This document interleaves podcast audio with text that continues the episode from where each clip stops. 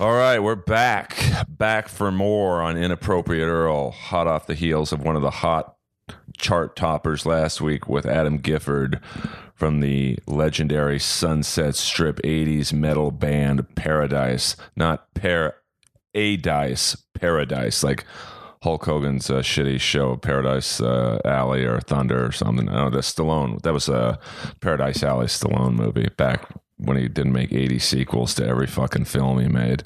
But, uh, you know, there you go. But today, I have a very special guest. This guy's what they call in the business a real up and comer. He's one of really uh, my only true friends in the business, even though we don't see each other a lot. Uh, if I ever had something bad happen to me, he'd be one of the first calls I would make.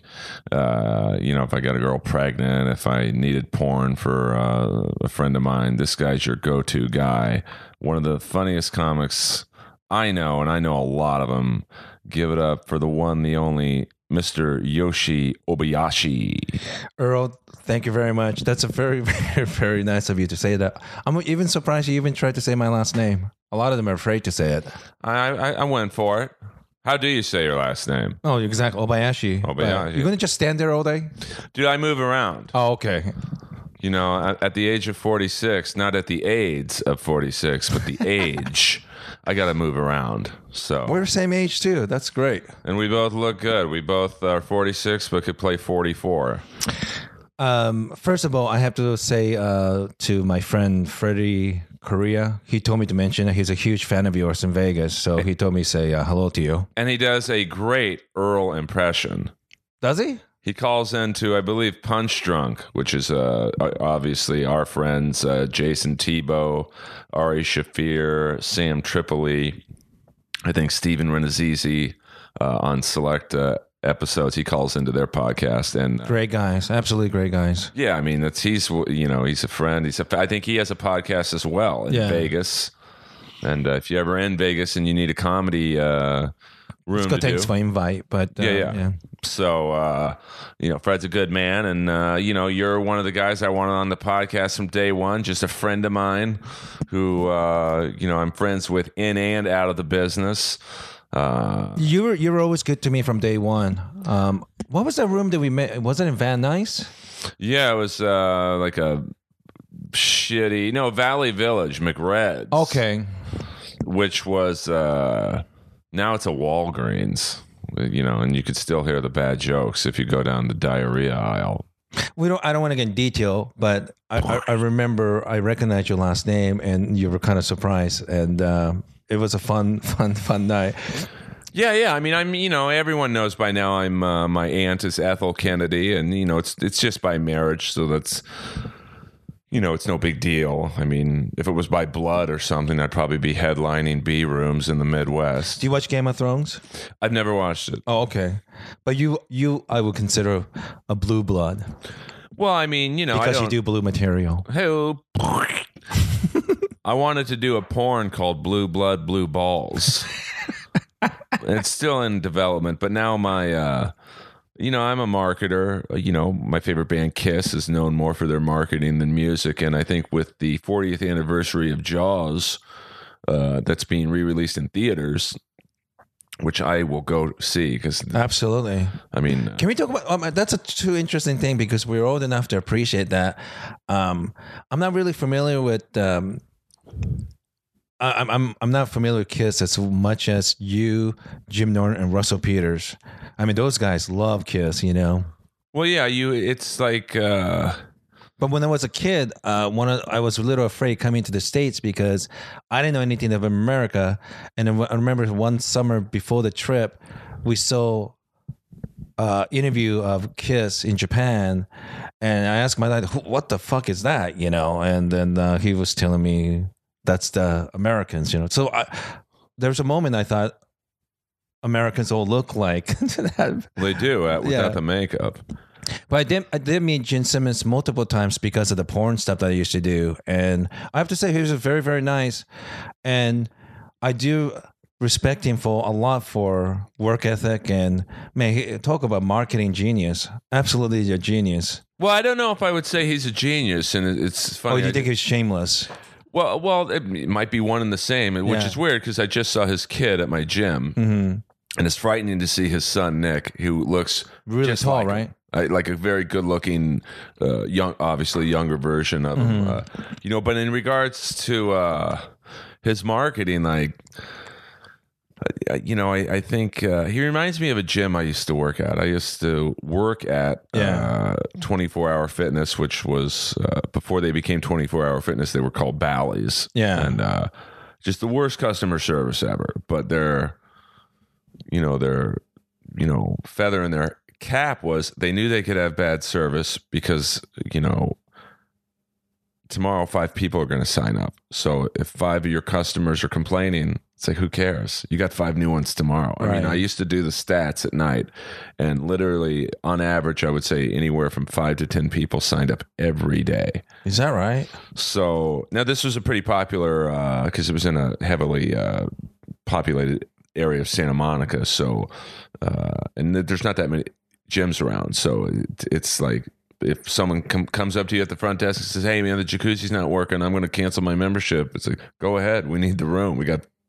Five to ten signing up tomorrow, Right. and that's what I think Kiss is like. Yes, Bally's was good business, you know, but they could have done so much better business if they took care of their uh, longtime customers, you know, because then you'd have them and the new ones. And it's the same thing with Kiss. Like, you know, Kiss puts out all these awful products, condoms, coffins, beer mugs. Yeah. uh, you know, and it, it's like if you made better music, you, you'd keep your old fan base. I, guess it's almost like shotgun approach. Like you're gonna hit something. I guess. Oh, Ins- yeah. Instead of being a quality sharpshooter who, you know what I mean? Like it's a big difference. Uh, a different approach to doing business. I guess And who am I to say, uh, give him business advice? Uh, it worked. But what you're saying, like they could even make more. Yeah, money. I mean, yeah. if, like I remember once, uh, and I think I might have told this story on the podcast before. I, I try not to tell uh, repeat stories, but uh, you know my ex girlfriend Shelly, sure, wonderful person. awesome person. We're we're buds. Uh, had, had some turbulence uh, after the initial breakup, but we're cool. And uh, we walked into Jerry's Deli one night, and we saw uh, Paul Stanley Mm-hmm. and uh, the guitar player in Kiss now, who they dress up as Ace. It's like the Jewish Menudo with Kiss. Uh, Yeah. and we sat down, some small talk, and because Shelly used to work with them on their convention tour, And she's a manager for Motorhead, right? Motorhead and uh, Zebrahead, which is uh, a lot of heads. a band. Yeah, not in my world. uh, this was right around when Kiss was releasing the box set, so the conversation got steered to that. And uh, Shelly looks at Paul and points to me and goes, "Paul, this is the guy you should ask what should be on the box set." And uh, Paul Stanley kind of looked at me like, and I know what he was thinking. Who are you to Mhm. tell me what should be on my box set. And I just looked at him and go, Paul, I know what you're thinking. I'm the guy who's going to buy it. And I gave him a list of eight songs that should be on the box set. And Yeah. I'm not, it probably wasn't because of me, but every song I told him was on the box set. Yeah. So, I mean, it, you know, because th- that box set for Kiss was like, this is going to be the, mo- Gene Simmons was going on, this is going to be the mother of all box sets. Sure. Everyone's box sets will be compared to ours. And, you know, it came out, could have been a lot better. But it's, I'm sure it made them money. But it's like, I, I think I I think this is not just their problem, but I think when you're that successful and rich and and powerful, I think you have a lot of yes men and and absolutely. and, and I've had problems with this with some of my rich friends. Like uh, I, I know so many people like super rich and famous that there's one commodity that they can buy, which is people being honest with them. You know, Yeah. Instead of saying things that they want to hear, you should tell them the things that they need to be hearing. And I think comedians are famous for that. But some people can hear that kind of stuff, you know. And I think you would have been perfect because not only are you a fan, but you want what's best for them. But you're right. They're probably responsible. Who the fuck is this guy? Well, yeah, I mean, and Paul was nice. You know, Yeah. he, he kind of looked at me, and, and you know, it's like I, uh, co-host now uh, Roddy Roddy Piper's podcast, Yeah. and uh, Truly one of the greatest of all. no, time. one of the, the the number one heel of all time. I mean, as a kid, I, Yeah. I fucking hated him. I'm like, this guy's a dick. I met him through Russell Peters one time years ago. He was really nice. Yeah. Oh, he's the most, and that's the funny thing when you get to meet him. You kind of expect him to be a dick and you know bitter and Yeah. you know, and he's he's like the nicest guy on earth. Uh, but you know, we after WrestleMania, he asked me what I thought, and you know, he's got to kind of toe the line because you know he's he at some point will go back to the WWE and, and do things for them, so he Sure. can't. You know, and, and the subject came up of uh, this wrestler Sting, and uh, Sting's the only wrestler to never go to the WWE. Uh, he always said no because he's reborn Christian, and he's like, I'm not going to be involved in some brawn panties angle, and, Yeah. and uh, so he finally came to the WWE this year, and uh, it was a horrible match. They they totally made him look like a buffoon. Why would they do that? That's the thing, and and, and so Piper can't really say that, but uh, you know I'm telling him exactly what was wrong with the angle, how it- it could have been better money for the company if they had had Sting win, because a lot of the younger fans don't know who he is, which is crazy to me. Yeah. you know, 'cause Sting is like he's a top. I'm, I'm not saying this to, to to make fun of him of age or anything like, but like, how could you make fun of Babe Ruth yeah, or or Ted Williams of the baseball? You know, like, and if you're a young person and you, you don't know about these things, shame on you because all that shit is available on YouTube if you really want to know. And he, I mean, WrestleMania one, man. I mean, it was massive. I mean, how exciting was that as a kid? Oh yeah, and and know. like, uh, but but Sting is, is like he's an iconic figure in wrestling. Yeah. and all you know, I think a lot of people respected him because he always turned the WWE down, and uh, you know, I would have loved to have been his career advisor on this because I would have told him, you know, you have to win your first match in the WWE because Yeah. The fans who don't know who you are, if you lose, are just going to be like, that's the old dude who lost, who Right. we don't really know a lot. Whereas if he wins, I would even go up to Vince McMahon and I would tell Vince McMahon this. I said, You have Sting win. You're going to have every young kid who watched that show go, Who's that guy Sting? I want to buy his DVD and Sure. figure out who he is. I want to buy. That's the guy who beat Triple H, who's like the main bad guy right now. And of course, he lost. And it's like his. I don't know how they use him again because it's like they embarrassed him several different ways, which you know I won't go into because it's not really a wrestling podcast today. But Yeah.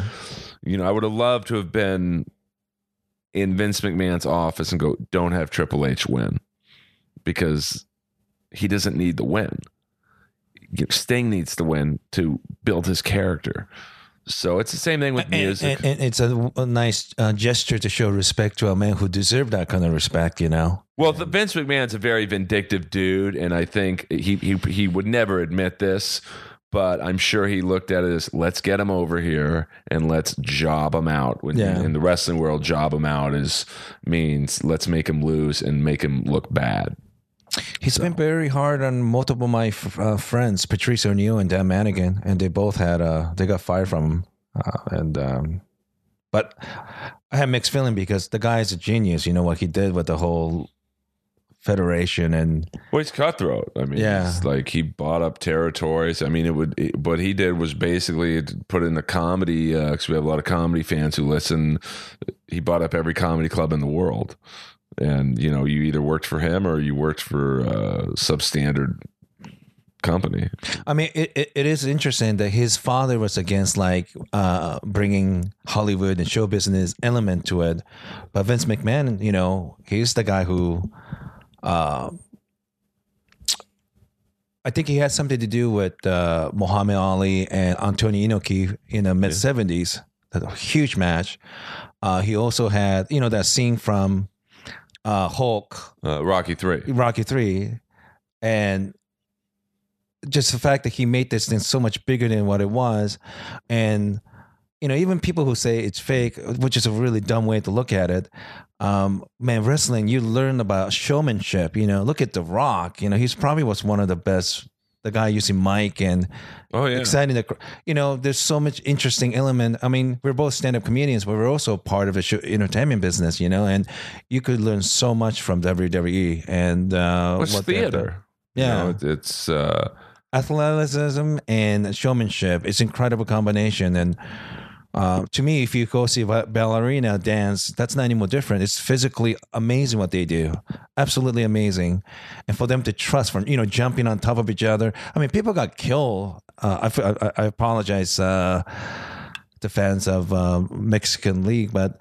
Remember that that Mexican gentleman just got killed. Six yeah. months- yeah. So No, don't say it's that's a. It can get more real than getting killed in these things, you know. So or it could be an angle, and the guy will come back. You know. yeah.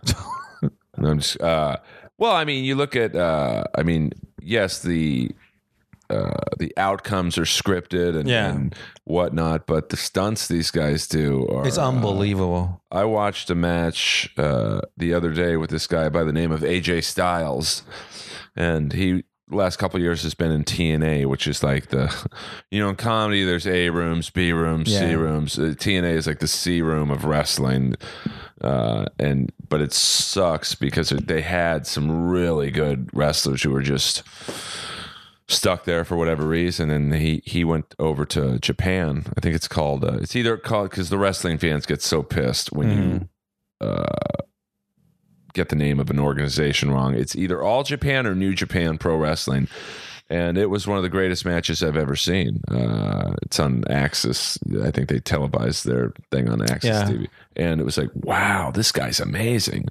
um, but now he's a little older, and but the stunts he was doing with this other Japanese wrestler was, was just like unbelievable, fake or not, man. Fake from you know the stunts they do are real, and they Yeah. get hurt, and you know you want to.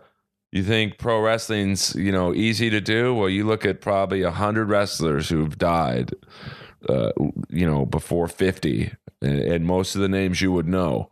Um, because they had to take pain pills and, and other things to get Sure. them through. I mean, it's so, I, I have a lot of respect for them because, you know, we appreciate all the ones that made it big and famous, but there's a lot of guys. It's similar to stand up comedy, minus, minus the physical part of it.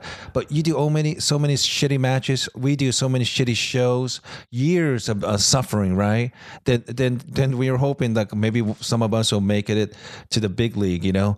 So I ha- I have a lot of respect for those guys, and for me, um, when I look at wrestling, it brings back that childlike wonderment. You know, like recently, I remember a couple years back when Ric Flair was speaking for 49ers, and and these guys are ready to play uh, playoffs. And I think that um, I think at the year they went to Super Bowl, but you sure seen these guys, the 49ers. I'm, I'm a Seahawks fan. You know, I'm not a big fan of them, but um, they went crazy when Ric Flair spoke in front of them. I mean he brought the house down, man. He they, they got these guys all pumped up, and uh, I, I love seeing shit like that. You know, I mean, he's, I'm 46. I love. I still love the excitement. That Oh yeah, and that's it's kind of missing today, which is why they have to keep bringing back guys like Ric Flair and the Undertaker, sure, and Shawn Michaels, and you know even Sting. I mean, Sting's fifty six. yeah, uh, you know, they. I think the newer guys. It's weird. You think the newer guys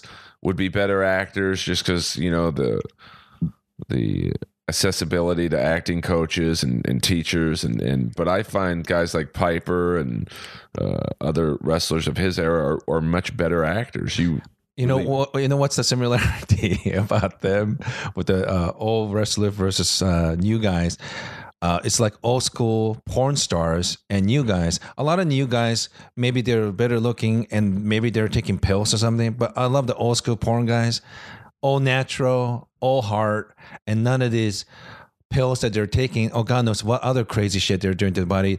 They got hard just looking at this beautiful naked women. You know, so old school wrestling guys very similar in my opinion. Old school porn stars. oh yeah, I mean I'd rather see Harry Reams or Jamie Gillis or you know obviously Ron, Jeremy, yeah, the the And- triple Jew threats right yeah, there. and uh, you know Herschel Savage and yeah, yes. you know, I don't know any of the girls, but I can. I just became obsessed with guys who got famous doing porn. I mean, what a gig! You, your talent is you have a huge dick, uh, and And these guys, you know, just like wrestlers live event, they're you know they're being filmed. Long, I mean, they're getting filmed from a bunch of people standing around. You know, talk about pressure that these guys. I couldn't do it. Yeah. and I got a big dick, so I mean, I'm not like Lexington Steele, but I'm not Smalley Polly either. So you know, yeah, I think everything old. I, I sound old when I say this because my parents used to tell me like, you know, the music you listen to, Kiss, and you know, in the '80s, the, the metal. I was, you Yeah. know, we had Buddy Holly, we had, uh, you know, Ritchie Valens, and and But the, the same shit were said to them uh, from their parents talking to them too. You know, it's. I think that that's generational, and I think it's normal. Yeah, but it's just like I see the younger comics today, and you know I, I got nothing against Justin Bieber. He's a talented dude, Yeah. and, and and you know Kanye West and like all that. It's like wow, man, you guys really missed out on the '80s. So you know, I, I got. I, I'm not really familiar with Justin Bieber, but I have to say, what little I know of Kanye West, I do think the guy's genius. What Oh, little, what, what little I know about him, I, I'm really interested in him. I don't know if I want personally want to meet the guy, but I do think he's an extremely interesting guy to me. I'd rather meet Caitlyn Jenner. He's a good dude. Oh, we're gonna go there today. Why not? I mean, Yeah. it's topical, man. I, I'm gonna hashtag his name so we can get some numbers. I mean, listen, I've fucked worse. I I have to say, working porn for 15 years, I'm not part of it anymore, but I worked in it for 15 years, and I have a lot of respect for transgender group because you know how how people are always hiding themselves from public Oh yeah. and always afraid that people really get to know who they are and finding out who you really are. And for this guy to come out and say, "I'm a woman," and I believe, I believe, I'm not. I've, s- I met enough college professors and work in sex business.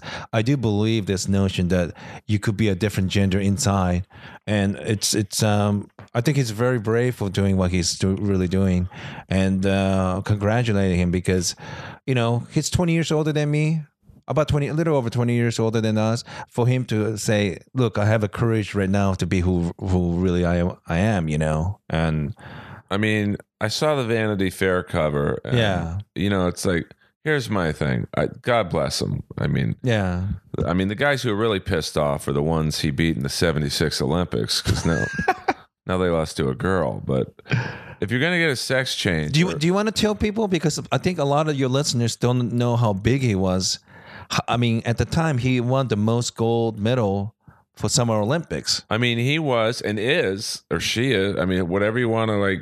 Yeah she yeah Whatever, I guess she, She. was one of the greatest male athletes ever. Uh, until uh what's his name Well, Mark Spitz, uh, he won. I think he has the record, uh, or maybe he shares it with Michael Phelps. Mal- I, call, I think Michael Phillips beat. Uh, he broke the record uh, like last. I think he has eight gold medals. Mark Spitz had seven. Yeah. Um, but I well, g- going back to older guys in porn, and Yeah. and I would say that what Bruce Jenner and Spitz did is, a better accomplishment because.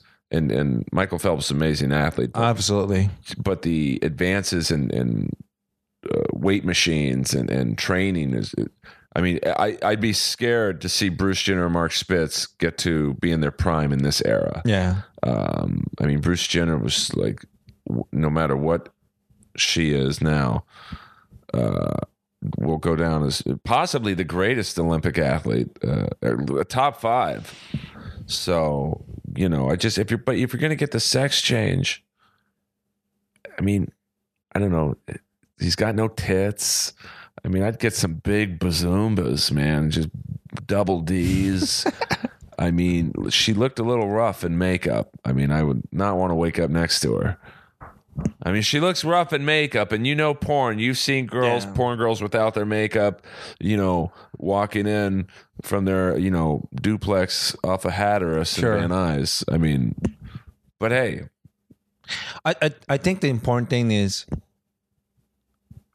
she made a decision that I want to be happy. What what time she has left, she made this very difficult decision because, I mean, I you know I've done hun I I I used to you know working for Evil Angel. They they're number one I think in my opinion still in the commu- uh, for transgender movies female porn movies right? So I met a lot of them over the years. And of course I'm prejudiced like most people. I thought it was weird. I was kind of creeped out. But when you meet them very, they're very good people.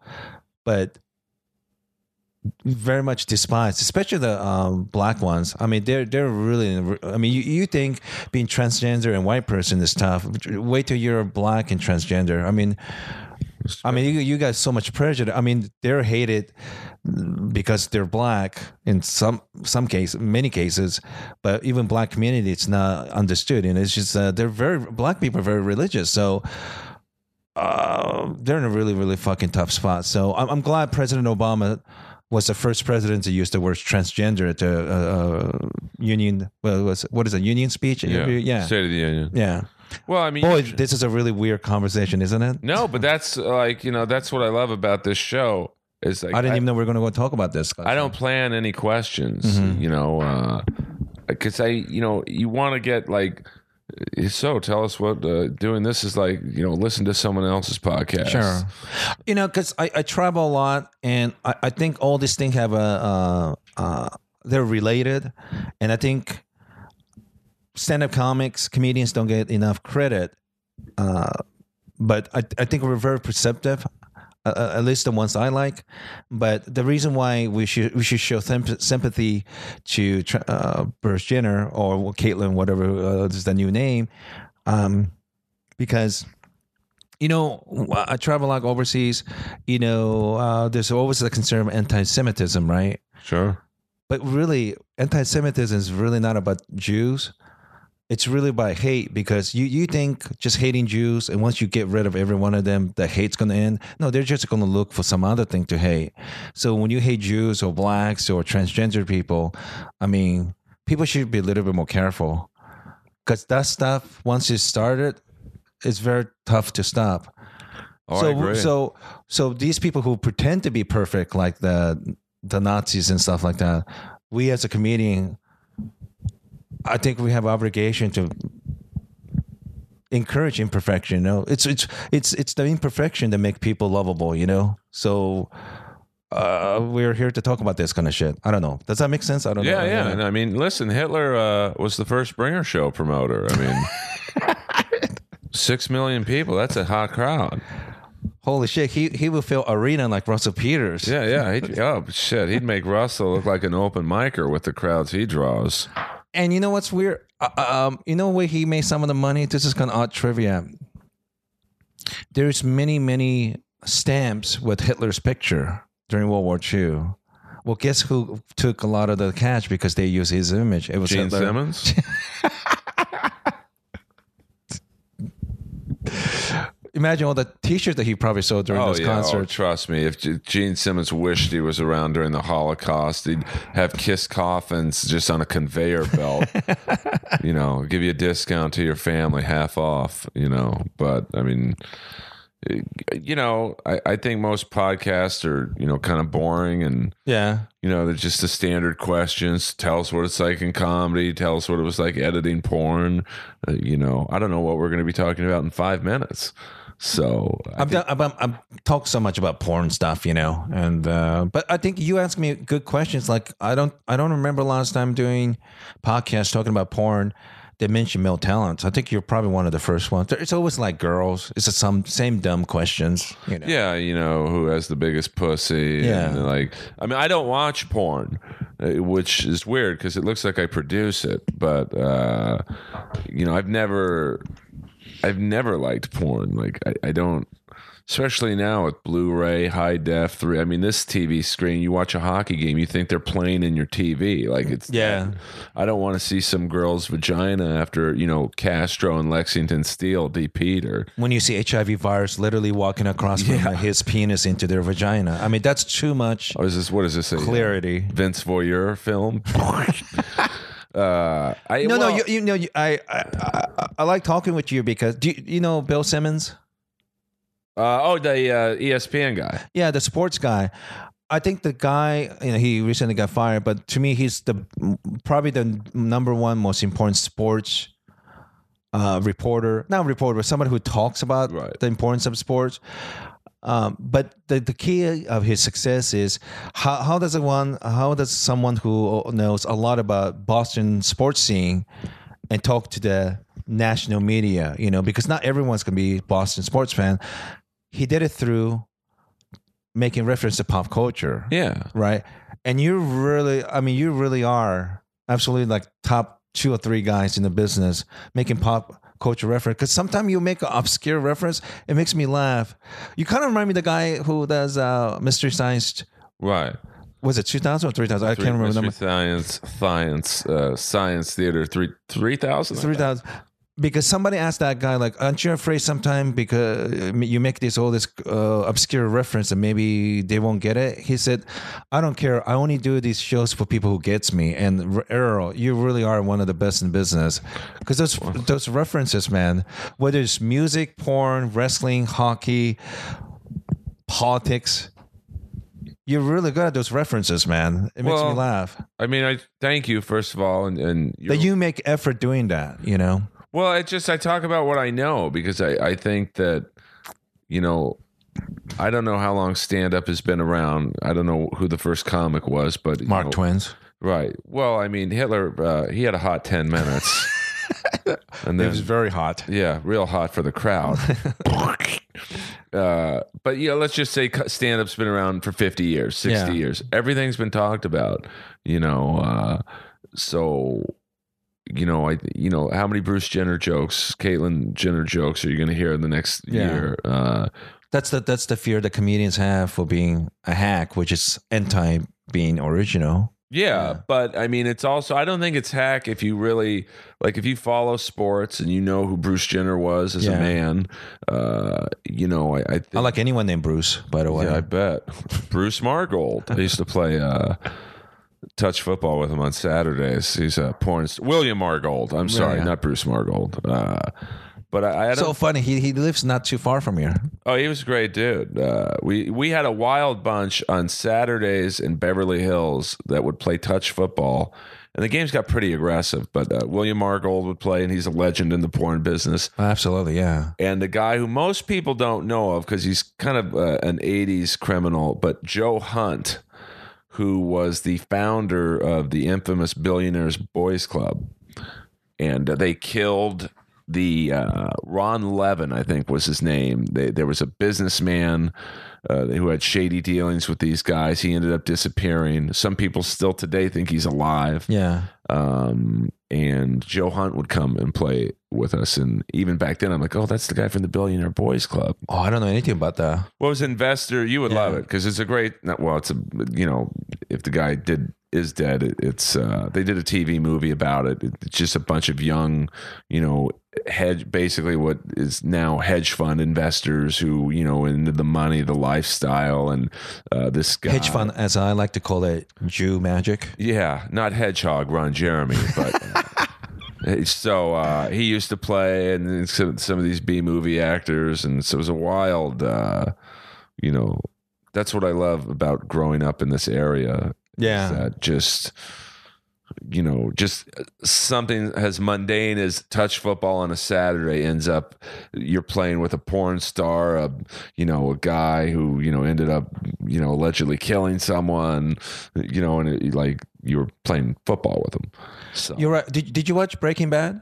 you know, it's weird. I've never watched one episode.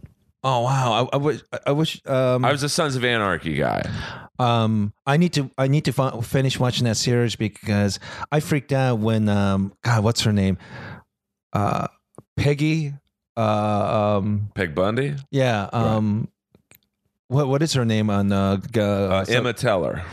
Man, when I saw her getting raped, like fuck, I can't watch. I couldn't.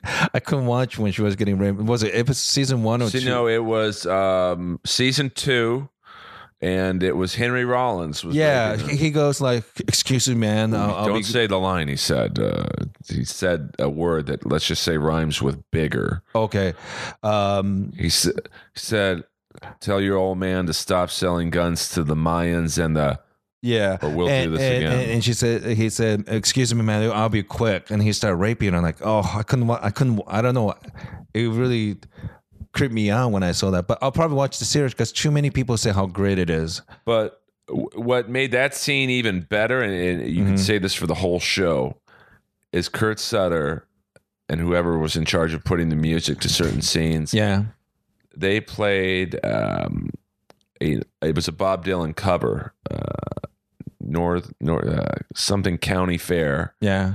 and uh, it was just the music fit that scene. It was a very haunting cover of, of, of a Bob Dylan song, and like even the end scene in season seven, when uh, you know the ending. I won't tell you what happens, but uh, the song just fit the finale. Yeah, I'll watch it because I, I I love the Shield and Sutter did that. Yeah. you know, and I know some of the gangs that uh, made reference to uh, in um, Sons Anarchy. I remember they mentioned that in the, the Shield. The reason I, I mentioned Breaking Bad because my friend Joey Kurtzman, he was telling me one of his uh, little league baseball coach was the main character from Breaking Bad. It's so strange.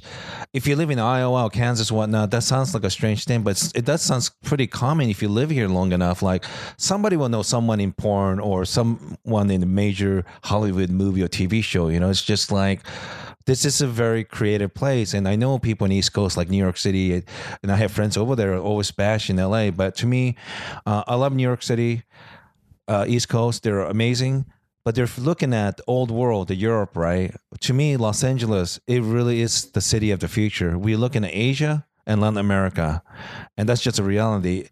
And even people who do stand up in New York City, they know eventually if they want to make it big, they have to come to LA. Yeah, this I is mean- it. This is a mecca of entertainment. Sorry, Muslims. Uh, sorry, buddy. Uh, you want the Mecca? You better start praying towards Wilshire and Doheny, or William Morris says. Uh, I mean, New York- yeah, L'chaim. Uh, New York's probably it definitely is a better stand-up town from the Yeah. standpoint of But this is the entertainment capital. yeah, you have to You have to be, and this is the what I call the golden triangle entertainment. It's L.A., Vegas, and San Diego. And why San Diego? Every summer they have San Diego Comic Con, and everything related to nerd, TV, movies, all that shit is just covered every summer there. It is a, su- a Super Bowl of entertainment. So to me, this whole three area is so important for the entertainment business. So they could bash all they want. They could call us fake. I don't think fake is the right word. It, it's more nuanced, but it's such an interesting creative place. Oh, I mean New York's. I mean we did. uh You know that show I do uh, Tuesday nights at the Comedy Store roast battle. Yeah. Uh, we did a show in New York, and you know it's like wow, this is an amazing city, but. Oh, I love New York City. I, I don't have anything bad to say about it.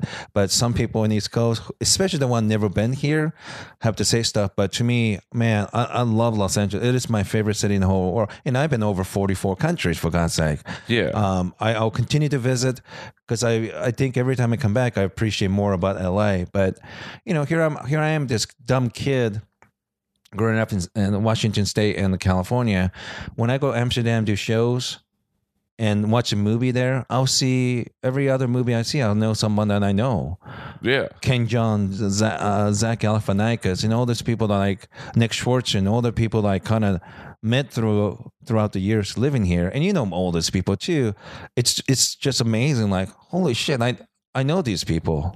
Oh yeah, I mean, you watch the Comedy Central roast. You're like, oh, I just did a show with Jeff Ross, and you know, uh, oh, I know Chris D'Elia, and and you know, I Sarah Silverman. You know, uh, Cool people. They're Oh, just yeah. cool people. that's the great thing is that most of these people, you know, I mean, you'd think someone who's as successful as say D'Elia would kind of be a dick, and he's like the nicest dude. Uh, I I remember used to doing that uh, dirty show, uh, Fel Baron, and like I remember he- was doing it, and uh, he was a very nice guy. Everyone on the show was cool, and it's really nice to see him work hard.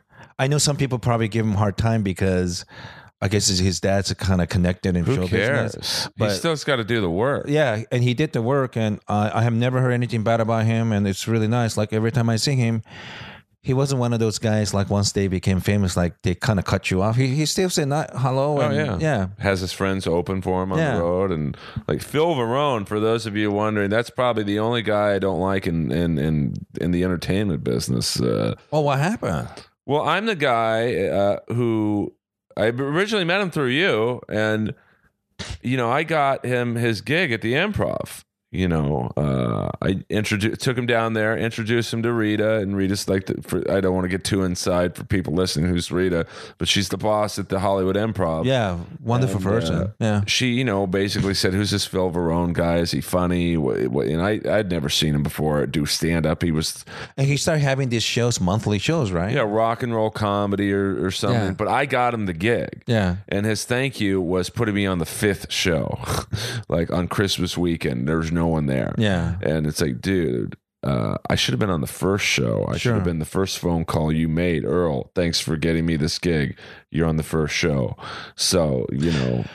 I haven't seen Phil for a long time. Do you- I'm not excusing what he did to you because he, he shouldn't have done that, but I, I, I get kind of confused sometimes. Like, are are these guys and some of these women are they dicks and, and, and twats, or they don't have self awareness? And I can't tell because maybe in back of his head he wasn't doing that deliberately. Because you know, there's a lot of like people narcissists in this show business. Like they can't really think anything else aside themselves. You know? Do you think he was doing that deliberately? You think? I mean, I don't know him, but you know, uh, I, f- I feel bad because me introducing you to you, and he should have done the right thing. He didn't do it. I, I didn't know until today. You know. oh no, it's all. I mean, you know, uh, I just, uh, I'm, I was just raised in and out of comedy. Like, hey, if someone hooks you up, you hook them up. yes, You know, uh, if uh, that's only fair. well, I mean, it's just the way to do things. Yeah. You know, that's just my mom, you know, saying basically to me at a young age, uh, give back more than you get. Sure. So, and it's not about one spot that, you know, probably wouldn't have done much for my career, but it's just like, dude, I got you into at the time and maybe still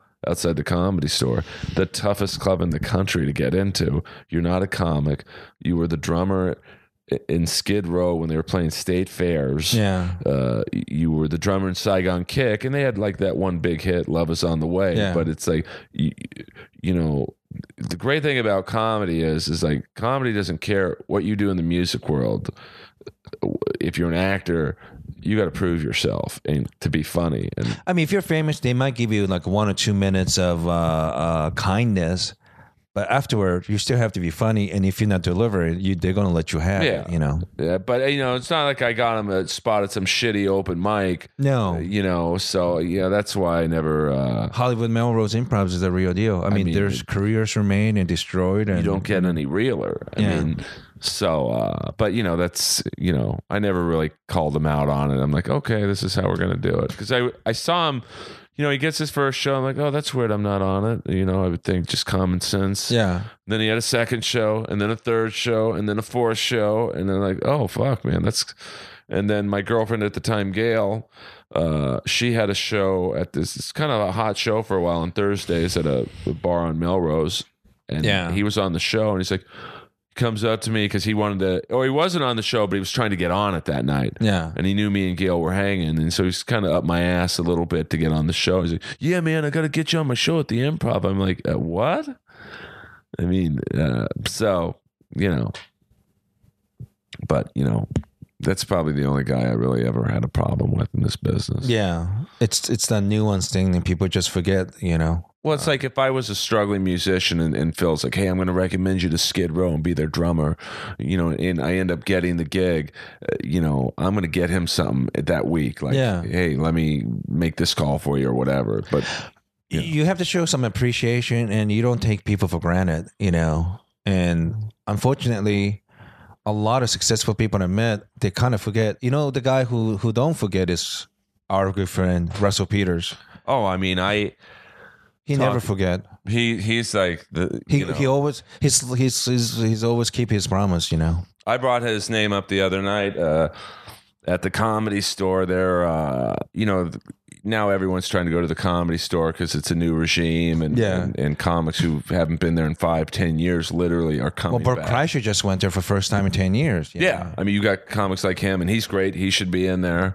Uh, you know, uh, comics like Russell are, are performing there a little more than he used to. Bill Burr's there m- much more than he used to be. Uh, It's almost like some shitty sports franchise that eventually somebody died or somebody got fired. They're able to finally turn it around because I never understood. It's a good location, the tradition and history of that place. I mean, Leno, Letterman, you name it, all the big names went through that place. But you know, there was a period like five, six years ago. It, it was it was like negative vibe, you know, and, and nothing to do with comedians. But No, I didn't I didn't quite understand what was the deal because I, I I don't really know that club well. But last few times I went, you feel this really positive energy that you I haven't felt in long, long fucking time. You know. well, it was a talent coordinator. He. Uh, and you know, uh, I I didn't like the guy. uh, Full Yeah. disclosure, because he was always a dick to me.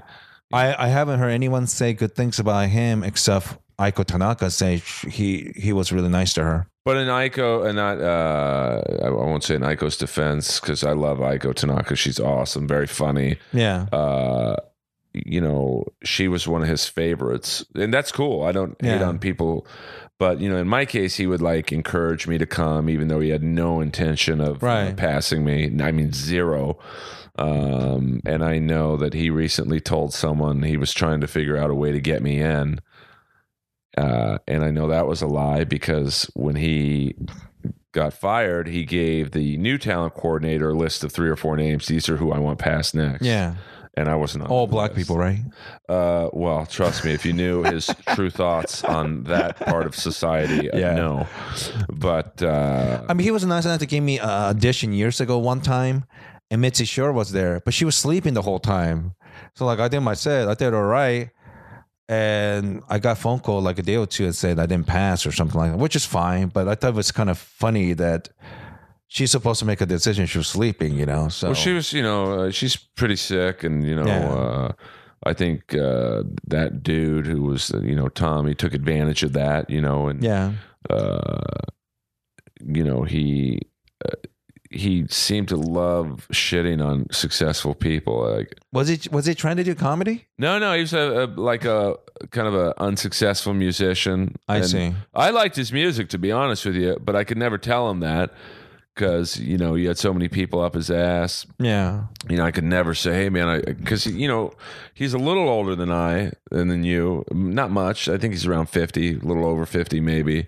Uh, but the impression I got from a vast majority of people was not good at all. Well, like I told, and you know, uh, I'm for the most part over my. Uh, I wouldn't say bitterness about him, but I, I definitely say my disappointment in how he treated me. Uh, like he told Rob Schneider once, and Rob's one of the biggest names in stand up. He just is.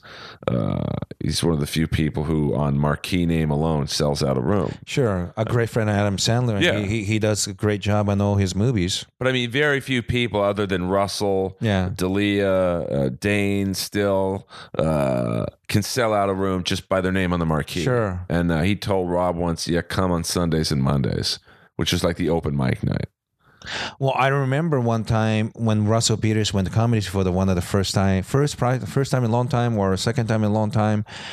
Uh, and the guy at the back entrance to the bar, back parking lot, he said like you can't just walk in here. And like I was like, even back then he was like top ten in the world, you know, and like. I I was like, "What?" I mean, he saw this. These guys saw me enough times, so they just let me walk in. But they said no to Russell Peters. Like, wow, Oh no! And he, I think he told Bert Kreischer he worked the parking lot first. yeah, Um, you know, there's many other. I, I know one year, uh, I forget who was hosting the MTV Awards. Uh, Samberg, I think. Uh, I might be wrong. He he, he said hey, he went up to Tommy, real nice. said, Hey man, uh, can I run my set for the music awards? I'm in town. And Yeah. Tommy's like, no. Um, but then he would pass people who gave him weed yeah. and give them good spots. Like it, it wasn't like, you know, I could understand someone gives you weed or whatever. You you put them on toward the end of the night. You know, he'd put them in the middle of the main room show. So, and there's other examples. He people who gave him studio time would get Sure. passed. I never understood that because you know I, I I set up and started up in Seattle and um, there's someone even uh, Craig Gass would tell you we love this guy Carl Wolverhoven. He was the guy night manager for Comedy Underground, but he understand you want to give everybody a fair chance to an open mic, but you still have to give the audience good show. So you want to put like new guy. Put a veteran guy in between, so you want to give people enough incentive want to stay for the whole show, right? So these these kind of things are really important to help the comedians, but also help the audience uh, that's one of the reasons it kind of kept me away from comedy store because you I've I've heard stuff like over the years, you know, like um, they're working free for you quite often. Most of them, there should be some sort of respect, you know, and and the clubs that do that, like Comedy Magic Club and places like that, and I think my impression was Ice House do that too, and Comedy Cellar. Um, you get best performance out of those people when you do that, you know.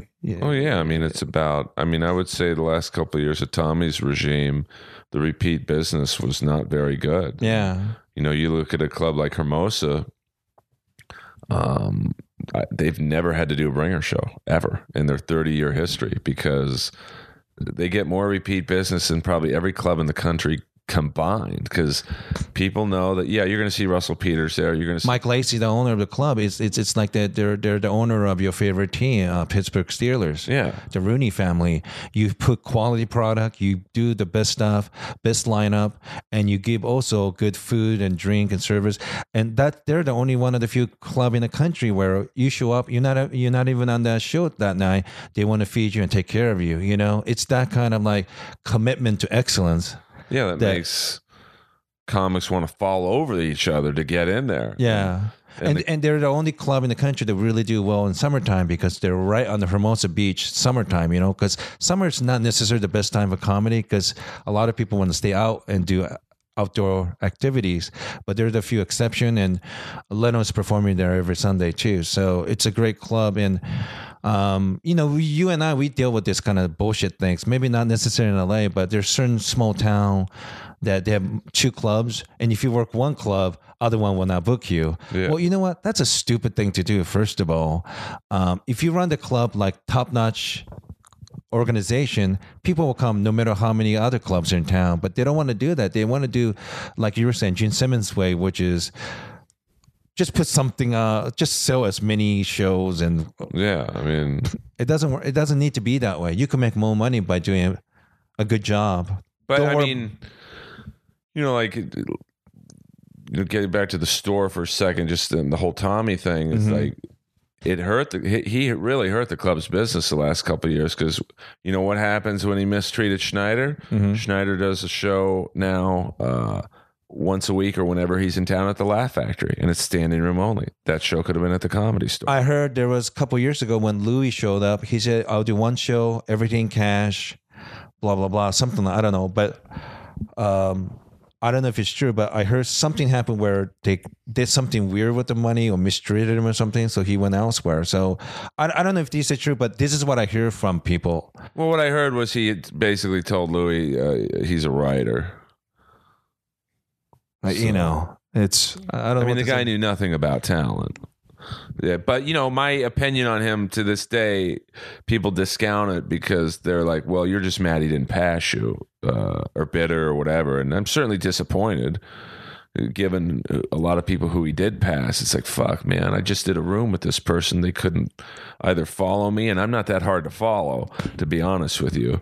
Uh, you know, so I think it's kind of hard. Well, I mean, it depends. I mean, if You're I, a, gr- you're a great comic, uh, Earl. Well, you're one of my favorites as well, and I don't. I just don't say that. You, Brody Stevens, Don Barris, under five or six comics that I will stop what I'm doing to watch, and that's the highest compliment. Yeah, I think you're saying it because it's not just you, but you still miss uh, injustice against other people who deserve to be treated better. Well, I mean, the girl that I was passed with, Candace Thompson, she should have been passed years ago, regardless of her being a girl. Yeah. Uh, she, I mean, me and Candace never would have gotten a showcase under Tommy. Yeah, I mean, uh, and the, the recent person who was passed at the store, Eric Myers, he's he never would have been passed by Tommy. So you're happy for people like that, and you know, like my friend. well, they never passed Louis. He was talking about that Letterman show. yeah, well, I mean, it was the only club in the country that he never passed. So you know, I mean, well, you know, and then you, you I'm happy for my friends like J- Jason Galern, uh, who's one of the top comics. He's another comic who I will stop what I'm doing. If I'm talking to a girl and I see Jason on stage, I will leave the girl and, and watch Jason. Uh, Hilarious. He did a Tonight Show too. yeah, Jeff Richards, uh, you know, was was you know not getting spots under Tommy. And you know, full disclosure, I'm friends with Adam, uh, the new talent coordinator, and you know he. I was, you know, I think part of the reason I got passed was he saw me four years ago at the Tempe Improv with Schneider and Jeff, and you know, ever since then, he's like, okay, this guy, you know, you know, opening up for Russell Mhm. and in a tell. It, it, we have incredibly tough jobs when you walk into a theater or a sold out Tempe improv. Yeah, it didn't come to see us. I mean, literally, you're in a room with five to 600, upwards to theaters, 2,000 people. Yeah. Not one person is there to see you. or me. And so if you win that crowd over, you're good.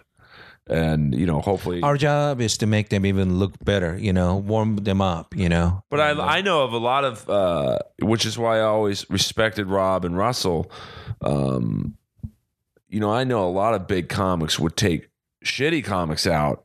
To make them look even better. Yeah, and you You're know, absolutely right because the test. The, the, I have so much respect for Russell, but I remember one year he took Jo Koy to open for him, and that guy's a motherfucker to follow. Absolutely motherfucker to follow. You know, he he get the place go around crazy. And he was one of the few comics on Tonight Show got standing O when he did his five to six minute set on Tonight Show. So for Russell to bring someone like that. Because he knows that will make him even better, you know. It's like playing tennis. Like the better player you play, you get better, right? So, um, it just shows how much of a professional and solid guy he is. He's not afraid to follow anyone. Oh no, and because he's great, and and the, the whole crowd's there to see him, and uh, you know, it's like when I. That's why I respected Schneider. It, I still do because like, you know, for about two or three years, it was you know me hosting, and I would do. You know, uh, better than most hosts, I think. You know, going up to a cold room that's knows they got to see another comic after you too before the guy who they paid fifty Yeah. bucks a ticket for is you know in an hour basically. And, and Oh, you were excellent. I remember seeing you at one time. yeah, but I mean, then Jeff would kill. Mm-hmm. Most nights, Jeff Richards, when he's on top of it, man, there are a few better. Because he's one that not only does great comedy, but his impressions are. His un- impressions are killer. It's like him and maybe Melissa Villasenor. You close your eyes. Is he the one who does the drunk girl? Or Yeah. something? yeah. He did Drunk Girl on SNL, and uh, you you know when he does Louie Anderson or Dave, he does a great Dave Letterman. You close your eyes, you think David Letterman's in the room. He's he's he's a really unusual one because he did SNL and, and MADtv too, right? Only I think there's one other person. Uh, That's like being Playboy in Penthouse. Yeah, but for a long time, he was the only person Yeah. to be on both uh, shows, and uh, but that's why I respected Schneider. It's like you know, because Rob would do an hour, some more than an hour usually, and it's like he, you know, one of the few people I've never seen have a soft spot in Yeah. a set. I mean, for an hour and fifteen minutes, he was killing. Um, and you know, he could have cheated and just done his Deuce Bigalow impressions. And oh, I know Adam Sandler. He rarely talked about it, or he did no impressions. Yeah. So, uh, you know, that's when I first. Rob's an interesting guy. He's Filipino and Jewish, right? yeah, it's like I think his joke is it's the perfect storm of small penises. so, uh, he, you know, that's why I always respected him, and I know Russell would take you out, and Yeah. and you know like i saw you kill at the Wiltern and opening up for him and it's like you know a lot of comics would have taken a substandard comic out so they can just you know I I have to look back. You know, I made some dumb decision in this business, but I'm still kind of shocked that he took me because I'm so dark and edgy. It's not so much like the language, but it's so edgy and dark that the fact that he he would took me on. I looking back, like I'm I'm really surprised, you know, and um, this is how great Russell is. Jason Rouse, our friend, a very funny comedian, great comic canadian comic Canadian comic. He did this show called uh, uh, Down and Dirty with Jim Norton, Dirty Show on HBO. It was so dirty that they took him out of the show. I mean, it's called Down and Dirty with you know Jim Norton, but it was so dark, and he might have done a couple jokes that upset one of the producers or something. Some it might have been political.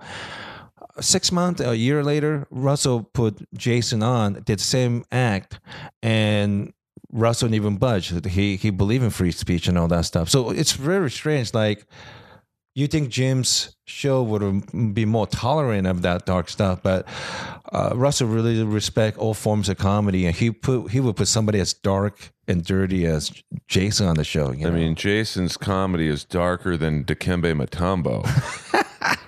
um, you know. but he just did uh, uh Dice's thing. Yeah, with, no, with- he's with great. our good I friend mean, Eleanor. She Yeah, killed Eleanor it. and Corey and Chad, the Yeah. uh, the twins, they're they're great dudes. Why they were never on Sons of Anarchy, I have no idea. especially season two. Uh, Eric Myers, who uh, Yeah. the recent the newest paid regular at the store was on it. So, uh, but you know, I you know I think guys like you and me understood opening up for big comics. Like, I respected what the crowd was thinking. Yeah. Like every time I would go see Kiss. I was there to see Kiss. I, you could have had Led Zeppelin opening for them. I wouldn't have cared. I want to see Kiss. I would go see Ratt, which is my Yeah. favorite band of all time. Uh, I, I didn't care who was opening. You could have had Van Halen, uh, you know, transformed to 1978. I I, I want to see Ratt. Oh, that would be tough. Yeah. Well, no, I mean Ratt's. Uh, you know, still to this day, the singer from Ratt's, Stephen Pearcy, he's the most downloaded episode I've ever done. Is that right? Yeah. Um, What What do you think? Why Why do you? Well, I think Ratt's. Uh, you know, it, it's they have a long history in the L.A. metal. I mean, they. I mean, I would say Quiet Riot started the movement. Yeah. You know, with Come On, Feel the Noise and Metal Health, um, and then Motley Crue and Ratt were the next two bands to. I mean, they those three bands were like the the forerunners of of, of the '80s LA scene. Um, I went to Torrance High from '85 to '88, yeah, and uh, I remember um, fantasizing bands like that. Man, just that Motley Crue, Guns N' Roses. I mean, talk about unbelievable band. Uh, musics were great, but all those women that were uh, attached to those bands, you know, it's um, yeah, it's it's, it's almost it's it's obviously one of the most uh, the biggest male fantasy to to live like that and and and to be part of the show business like that too. So, um, you know, all the I mean, those women were The women. How about the guys who looked like women? I mean, I remember once uh, I walked up to the drummer from Stryper, Robert Sweet, and uh, you know they were known for their yellow and black bumblebee outfits. Yeah. they, they were Christian metal band, and they would throw Bibles out to the crowd. Sure. And I walked up to him, and you know, comics, we're always trying to get a laugh somewhere. And I'm like, hey, Mr. Sweet, you know, I always wanted to fuck you till I found out you were a dude. And he kind of looked at me like, fuck off, kid, you know, but, you know, it was just such a great era. And, you know, it's, it's an era like, once again, going back to porn actors and yeah. movies. And, I couldn't imagine what what what would have been like to be a Motley Crue in the eighties.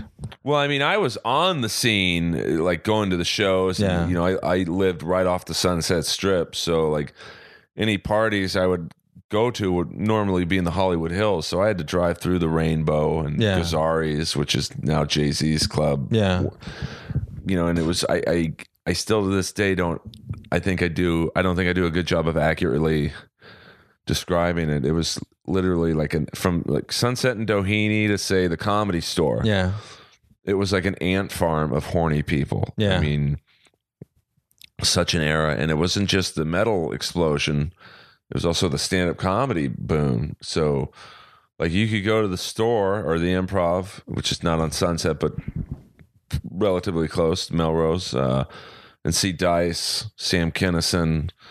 And then you could go to the Troubadour, which is on Santa Monica, see Guns N' Roses, see Ratt, see Motley Crue, or Gazzarri's, uh, and and see Van Halen. Uh, you know when they first kind of got going, and uh, you know it was just you don't get that now. It's like there's no boom of anything. Well, I mean, the Coke was so big, you know. Holy shit! Um, Oh yeah, I mean, and there's another dude who uh, I always try and bring this guy's name up when I talk about the music scene in LA, but and he's kind of porn related because uh, in the infamous uh, four on the floor murders that involved John Holmes, Oh, Wonderland Murder. Yeah. the Wonderland murders. Eddie Right. Nash. uh, right off the Laurel Canyon, Eddie Nash, who is Lebanese businessman. I think he's still alive. No, no, he's dead. Oh, is he dead? When did he die? Uh, a couple years ago, I'm obsessed with him because of his history and not just L.A. clubs, but the music scene. He had the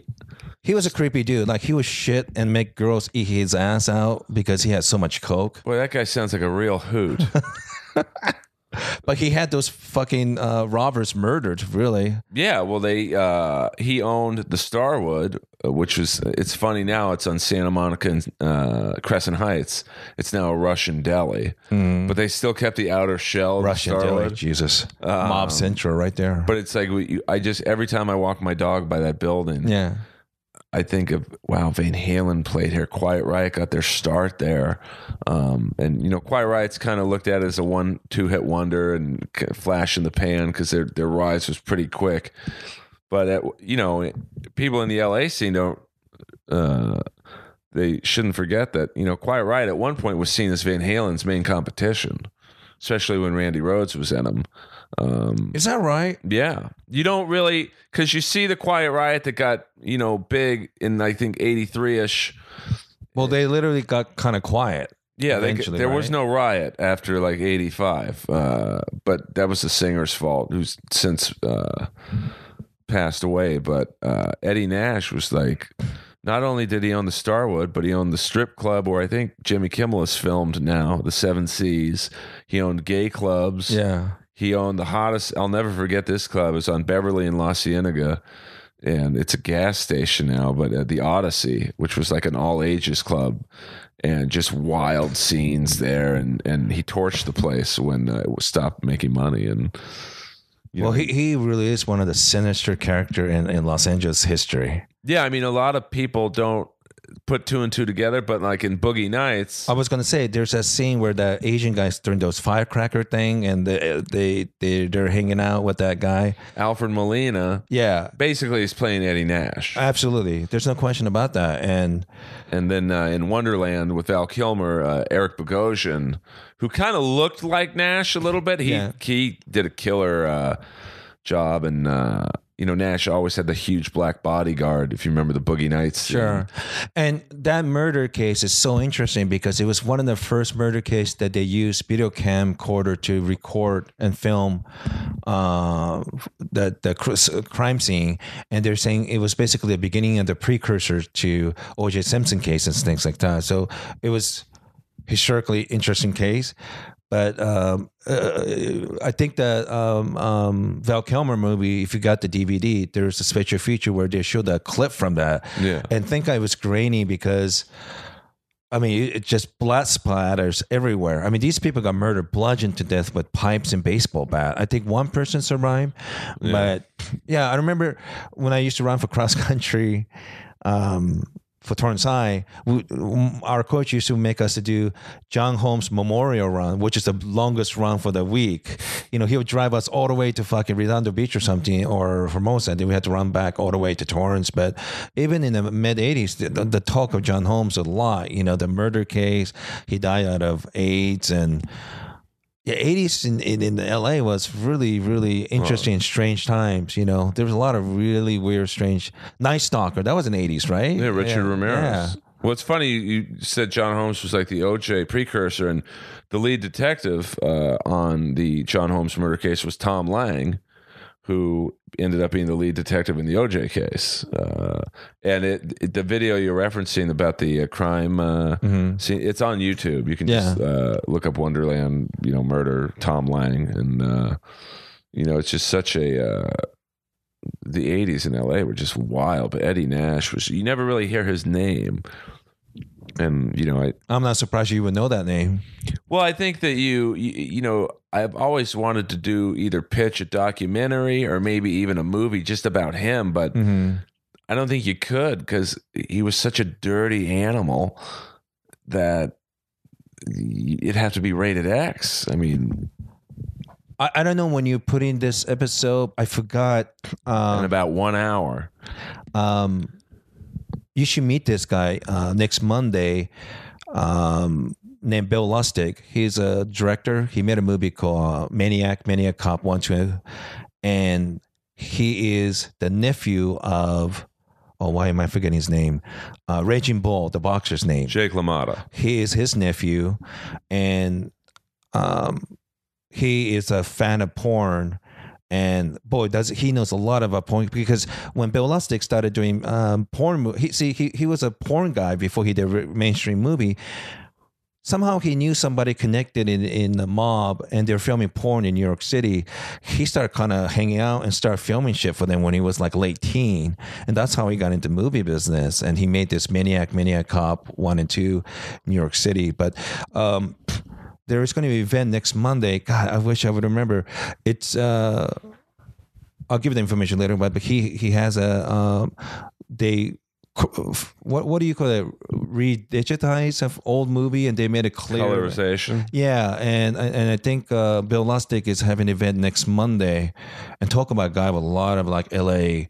show business information. You know, he, he's great. And I apologize. It's a very important. It's a big movie. I just saw the thing uh, earlier this morning, but um, and the guy, people who made the movie will be there. Oh, uh, is there a movie called Something Mean Get Mean or? I don't know.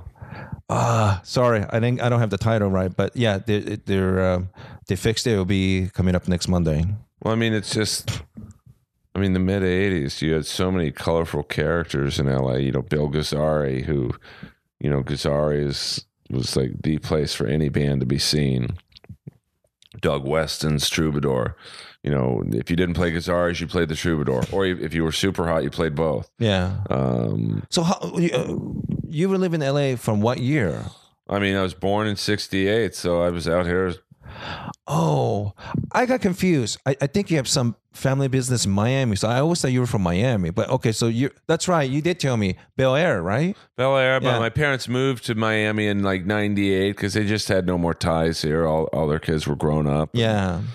uh, you know, I was ready to move, live on my own, I guess. So, uh, you know, they moved to Miami and, uh, you know, spent the last basically 10 years of their life down there. And, uh, but I mean, LA was just, you know, this was before the internet. So, Yeah. you know, in the 80s in LA, if, if you wanted to go out, you had to go out. I, I mean, if you wanted to have a good time, you had to, you know, nowadays it's like, well, let's watch Netflix and, uh, let's you know rent a movie when you know Yeah. before Netflix. And, you know, even if you want to go see, you know, Billy Idol play at the Wiltern, it's like, well, I'll just look up YouTube videos of him, you know, and and well, let's go to the comedy store. Well, I'll just watch George Carlin on YouTube. Yeah. You know, but back in the '80s, if you- wanted to listen to music, you had to go to the Troubadour. You know, you had to go to the comedy store. You know, now there's so many entertainment options. You you, you could literally, you could have a date on your couch. You could order in. I think eat 24 and I think that's the one sad thing about having too much technology. There used to be a communal experience, right? Like if you want to see REM or U2 on Letterman, you literally have to stay up night and watch because you didn't have any way to record it for most most of us. Or if you're old enough to remember, when I went to see Return of Jedi, I went that Friday night. And Monday morning, all you did was talking to your friends, you know, like I think we're running out of experiences like that because you're right. Too many entertainment, too many show, whatnot, you know, unless it's just kind of like WrestleMania, Super Bowl, you know what I mean? One of those such a massively main event, Manny Pacquiao versus Mayweather or something like that. Um, it's really rare to find these days like a communal experience talking to people about it, you know. But I mean, even like WrestleMania this year, like I knew it was Sting's only uh, or first uh, ever WWE appearance, might be his last. Uh, Ronda Rousey and The Rock was Yeah. great. Yeah. but I mean, I looked into going in just I would have paid to go see Sting, but it was like, you know, uh, plane tickets, you know, five six hundred bucks, or if you drove up there from where I live, you know, I, I my car only takes ninety one Yeah. gas, so that that's three or probably 300 400 bucks in gas tickets three or four hundred Yeah. bucks you know hotel especially you know how it is when there's a popular event the rates Yeah. are triple so i was like i'll just watch it on tv at home and i had a great time um, that was one of the few times recently I wish I was all clean comic because Fluffy but tickets all his opening guys and took care of them. And uh, man, those guys are so happy to be there. And I, I think my impression, I only saw, I didn't I, I didn't get to see it. I, I read about it. I saw Ronda Rousey part, but basically they say it's one of the best WrestleMania in a long time. Is that is that true? Yeah, well, I mean, it had a lot of buzz around it because Yeah. you know New stadium. Yeah. new stadium. Uh, older wrestling fans like me were, oh my god, Sting is his first WrestleMania. Um, and then the uh, newer fans, uh, there were some great matches on it. You know, Dolph Ziggler, who's a big comedy fan, he, you know, he, he had a great match. The ladder match, some crazy spots when And always the good to see uh, Rock Ronda you know. Rousey and The Rock, and you know, uh, so it had a little something for everyone. Um, but you know, if that card was in 1985, I would have said, "Dad, can we go to WrestleMania?" You know, instead it was like, It was in LA, right? no, no, it was in uh, San, not San Jose, but uh, San Francisco, where the 49ers play. Oh no, no, no. The first WrestleMania. No, first WrestleMania, I think. Uh, was in I want to say Madison Square Garden. Oh, is that? Oh, I that want makes- to say, but You're right. I, I think you're right. Yeah, yeah. wrestling fans don't jump on me. So, uh, but you know, in the '80s, it's like if you wanted to watch WrestleMania, you either had to go to it or they Yeah. might have just started doing pay per views around that time. Um, you know, now it's just I think you're right because uh, the first scene of Highlander it starts at the Madison Square Garden. Oh, okay. yeah, they're they're fighting. Then garage sword fight. Um, don't say sword fight in my neighborhood. That's a whole different animal. but yeah. I, I, I didn't I didn't have that strong feeling about that stuff from the '90s or you know this decade, but I have to say something about '80s, man. It just maybe because I was in high school still. Well, yeah, I mean, I think it. You know, it's hard to explain it. You know, it's it's like you had so many bands in their prime. I mean, of all different genres. Springsteen, Yeah. a, a prime Springsteen. Uh, you know, the eighty. You know, Motley Crue, a prime Motley Crue. Judas Priest, Iron Maiden. Well, my aunt thought I was a devil worshiper because I was li- listening to Iron Maiden and Motley Crue. You know, Well, you know, there could be some truth to that, but you know, you just had all these, and you know, the action movies of the '80s were all pretty much filmed in LA, except for Predator.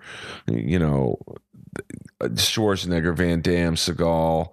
You know, Stallone. and and of course the longest fight sequence with Piper. yeah, Jesus. they live. Oh man, that shit is. It never get old watching that. It's so great. Well, Piper's interesting because John Carpenter had done. Uh, was it uh, Big Trouble in Little China? Which, Yeah. you know, it's a cult movie now, but that was a pretty big bomb. Uh, you know, I- at the time, it was like one of the more expensive movies ever made, and it didn't quite do that well. And I, I think Uh, that's. I think that's almost due for a uh, remake. they are. The Rock's remaking it, oh, are you serious? I didn't know that. which I don't understand. I mean, I. You know, you want to remake a movie, don't remake a classic, even though it was somewhat of a bomb. It's a, you know, I think Kurt Russell fans look at it kind of fondly, and Man, I, I don't know if it'll work with The Rock because he's so big, but the fact is, when Kurt, uh, Kurt Russell did it, it's so funny. Remember the scene when he had a lipstick on his lips Yeah. and then tried to act tough? He he was so comedically great. I mean, same director did the the thing, right? The Thing and Escape from New York, Oh man, which if you, uh, I love Escape from New York, man. That's movie was made, I think. that's few- Sasha Grey's favorite movie of all time. it's well, y- you just appreciate knowing how little the budget was for that movie. I think a couple million bucks, and it still stands up. Absolutely.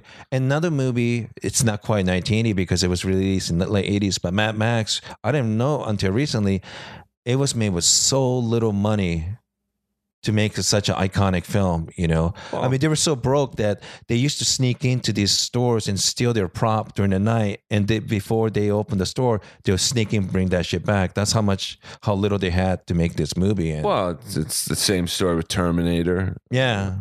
Rocky, the first Rocky. You know, uh, uh, probably the best example I think is RoboCop. I mean, Oh, yeah, it's great. no one wanted to be RoboCop. I can't say the director's name. It's Dutch, right? Paul Verhoeven. Verhoeven. Uh, but I mean, like Peter uh, Weller was not the first choice. Uh, actually, the first choice was uh, great character actor Michael Ironside. who you know him as kind of the badass drill instructor in Top Gun, like the guy who really hated Tom Cruise. Oh, that guy. Not Tom Skerritt, the guy with the mustache, Yeah. but there was the other guy, um, and he was too big for the outfit. Yeah. And I think there was one or two other actors, same thing. They were just too big. And finally, Peter Weller got the gig because he he fit in the suit. Um, but that movie was made. I mean, if, if you look at that money, you go, "Wow, they made this for nothing." Every scene was filmed at night because they like couldn't afford daytime shoots. But it was such a classic film, you know. no, it, um, but then you get to like RoboCop three, where it's like this is awful, and you clearly they had more money in the budget, and you know, same thing with Terminator. Some sometimes sometimes it's not all about money, you know. Like they keep remaking Godzilla film and like they don't understand the charm is when you see Godzilla there's a Japanese guy inside. It doesn't have to be all fancy and high tech. It's the campiness is the what makes it so great, you know, and uh, I still haven't seen any of those, serious remake of Godzilla. You know, I mean, Oh, I mean, it's like uh, my favorite Godzilla. Because I remember watching it with my mom. Is Son of Godzilla. I mean, Godzilla was a very abusive father. yes, It's that one scene where he's trying to teach the kid to blow smoke, and he can only like bust out these little onion ring smoke clouds, and then Yeah. finally he hits him over the head with his tail, and he Yeah. blows out this big fucking blast. and uh, this end, if you don't cry at the end of Son of Godzilla when they're walking away in the snow and they're like he's got his arm around it, it's like god damn dude that's some good stuff you know you can't re- you, you, today they would do that scene with cgi and Yeah. lasers and you know it, it's like I, I know they're remaking this movie because it's been rumored for years the warriors are you serious? and they'll they'll butcher that film uh, they'll make the gangs have How does it go? Warriors. to play what one of the great improvised Come out, come out, come out. to play a Oh, that's right. the great uh, I think Patrick Michael Kelly Of course you would know the name. Warriors come out to play. You guys are dead, and you don't even know it. Uh, he, and he was also the bad guy, uh, one of the bad guys in uh, Forty Eight Hours. Talk, talk about uh, stuff that you can get away. Uh, I- I remember watching recently the movie that I like, which is ironic because I'm not a music guy, but Saturday Night Fever. Man, they the some of the language they were using, a girl get raped, on and on. I forgot how dark that shit was. Well, I mean, look at. Uh, I mean, there's that one movie from the mid '70s, '76, I think it came out, Kentucky Fried Movie. yes. where they have that, uh, and I can't say what was said in the scene, but if you look up Rex Kramer, world's most dangerous stuntman on YouTube, you'll you'll see what I'm talking about. Where they have this guy, you know, they have this really good looking guy in an Evel Knievel suit doing a narrative. Rex Kramer, the world's most dangerous stuntman, he has to confront it, live it, and love it. Rex Kramer, the world's most dangerous stuntman. And then they show this nerdy white guy putting on an Evel Knievel outfit. Yeah. And he walks over to a, a group of about six huge black dudes playing dice. and he Yeah, stands right. That's right. right in the middle of the dice game. And let's just say he says a particular word that most black people probably aren't fond of. And he takes off running. And you can do that scene today. You know uh clint eastwood scene in escape from alcatraz where he walks up the the steps of where all the blacks are sitting. It's his first day on the yard. And he you know they're sitting in kind of a tiered formation. Yeah. Where the, the higher that you go up the less blacks they Yeah. are until you get to the top step and there's one black guy in charge and Clint Eastwood looks at him and he starts to walk down the steps and the black guy's like I figured there's two reasons you didn't sit down next to me boy either you're scared or you just hate blank and Clint Eastwood just sits down next to him and goes yeah I just hate you can do that scene Yeah. today. I mean, you, I mean, you might argue he made Gran Torino years later, but you know, uh, and uh, Django Unchained. But uh, I mean, still these days, th- there is certain racial terms that are harsher than others. Like you could get away saying something bad about Asian way easier than than saying black people. Let's be honest here. well, I just, I mean, you know, uh, uh, That's why Sarah Silverman went on Conan O'Brien show and used the word chink. It didn't bother me. It's, it's it, it was funny in the context. Yeah, yeah, but I mean, I think back in the '70s, it was more like like Blazing Saddles. I don't think. I mean, even though Django Unchained was made, I I, I can't see a network executive greenlighting Blazing Saddles. Uh, It'll be tough Un- unless you have a weight of a guy like Tarantino or something. I mean, it seems like he could get away because he has pretty good con- connection with black people. I think. well, I saw him at the comedy store one night. I'm like, hey man, I laughed 142 times in that movie. what did he say? he say? kind of laughed. I was like, what the fuck, get me away from this guy. But Um, I used to be on a podcast called DVDSA, and when we had one an episode where everybody suggests which guest, you know, our fantasy guest that we could get, and my choice was Tarantino because talk about a guy who understands entertainment. This guy knows movie, TV, you name it, comic book, novels, and I remember one year he was promoting Inglorious Bastard. a great if you have the chance to see it, the original, which I liked better than the I haven't seen the original, I have to say. very campy and like obviously no budget and like the cast definitely not the star level of uh you know the remake but uh you know once again it, i think it goes back to what we were saying you know the older versions are almost always better Yeah. And I saw him on the Tonight Show, and they show a clip from the Tonight Show where Tarantino and Brad Pitt travel to Japan and during a talk show. And I was blown away because he doesn't speak Japanese, I don't think. I don't think he does.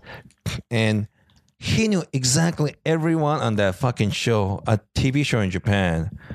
And I think Tarantino is amazing to me because he loved entertainment. He he knows stand up comedy, wrestling, western, movies, TV show. You know what I mean? Like, when I met him one time in Tonight Show. He, he couldn't be nicer because I I used to work at the bar uh, before going to Torrance High. My aunt had a, a bar near Torrance I had to go there every morning to clean the uh, bar before going to high school. And I wasn't supposed to. I, I, you know, maybe had a glass or two of beer when I was 16 or something like that, going to school. But right behind it is Pussycat Theater, where Tarantino, I think, used to work in Torrance. and uh, well there's a pussycat theater out here Still? in west hollywood but it's a gay theater now called the studs great matinees Yeah, and and and and if you're too young to remember, but Pussycat Theater used to be a big porn franchise in Southern California. Oh yeah, I mean, porn uh, in the seventies, mid seventies, you know, maybe stopped in the early eighties was uh, mainstream. I mean, you could literally, you know, they had premieres, and uh, I know that there was a Pussycat Theater, which is now a regular movie theater in Santa Monica. That was Yeah. also a big one. Um, and uh, it's funny. I remember one night at the comedy store, I had a good set or something, and I was in such a good mood. I said to like four or five comics standing around, "Hey, let's go to the Studs Theater." I just how funny. Yeah. You know how comics Yeah. when, when you have a group of uh, a core group of your comedy friends, it's the best to go out late Yeah. night eating or whatever. And I thought, let's just go in there. We'll laugh. We'll go into different rooms. Sure. Like, you know, heckle the people jacking off, and uh, so I said, it's on me. Let me buy it, thinking maybe it's gonna be ten bucks each. So we get up there, and first of all, I love the sign at the box office. It said cash only. Yeah, Like, who's cutting a fucking check to go yeah. to a porno theater? And the guy's like, "Hey, how many in your party show?" I'm like, six. He's like, "That'll be 120 dollars." I'm like, What? What the? What is this? The IMAX? Uh, it's like How many 20 bucks. blowjobs do you get? None, uh, unless one of the guys you paid for is sucking you off after the car ride home. Why is it so much?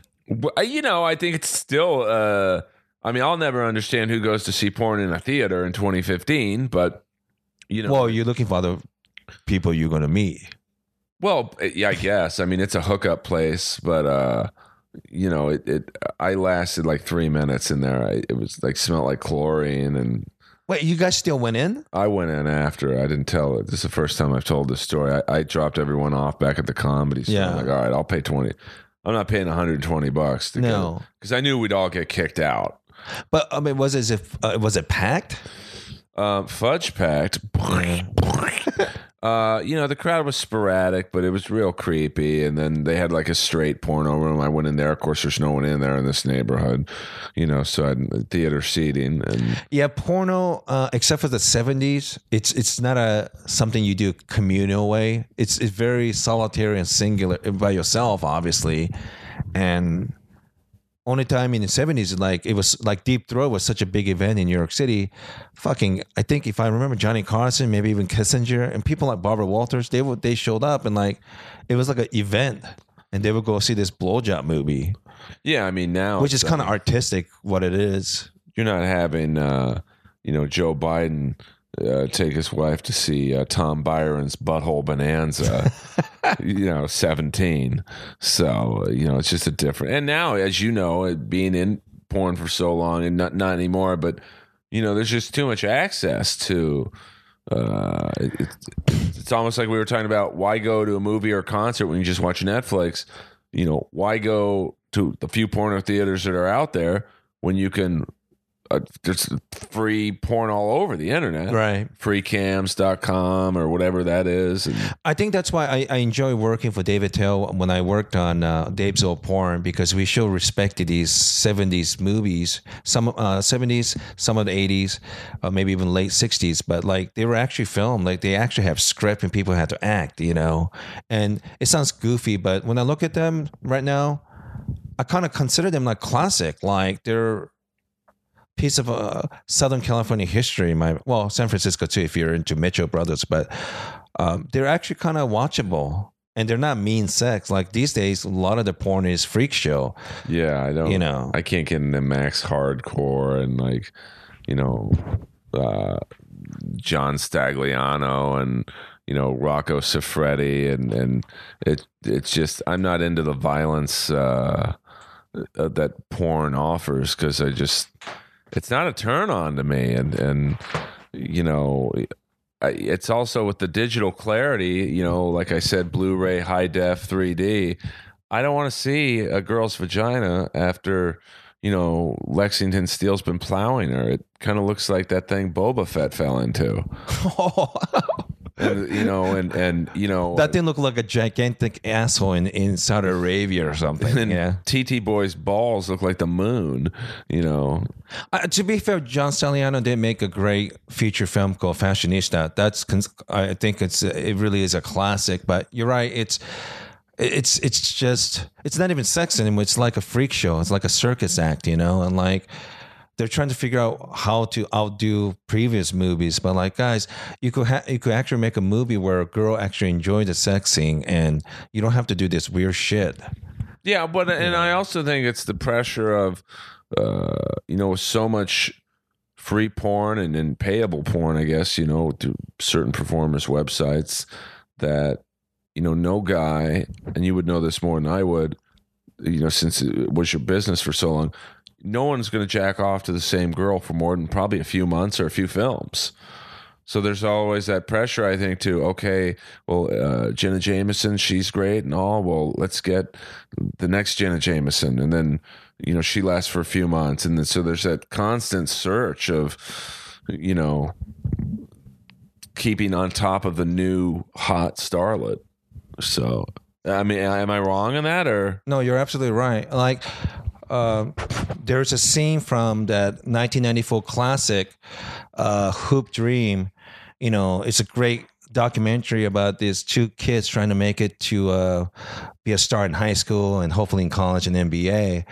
And uh, when one of the kid doesn't have a ending that he wanted, uh, the high school coach basically say, well, you know, one comes and one leaves, you know, somebody else will replace them, you know, and it's just never ending cycle of new talent will come in, do a little bit of that porn and basically leave. It's, it's just a gigantic meat market unless you're a star. Stars always th- thrive, but most porn girls, you know, I just watched this documentary on Netflix called "New uh, Hot Girls Wanted," so sad? and it's just, I mean, Well, I thought I was going to be in it because uh, let's just say I've made some purchases online. They kept th- showing the back page screen. I'm like, yikes. But I just interviewed my friend Brandon Iron, um, you know, who sponsored my show all the time. And but he he and I agree, like if you're gonna have a documentary porn, you're not gonna have a happy ending. People are not gonna make a movie where a bunch of girls get fucked in the ass and have a happy life. They're just not gonna allow that. Uh, so I knew it's gonna be a little biased. Um, you know, it was it's kind of sad, basically sad ending for uh, some of them.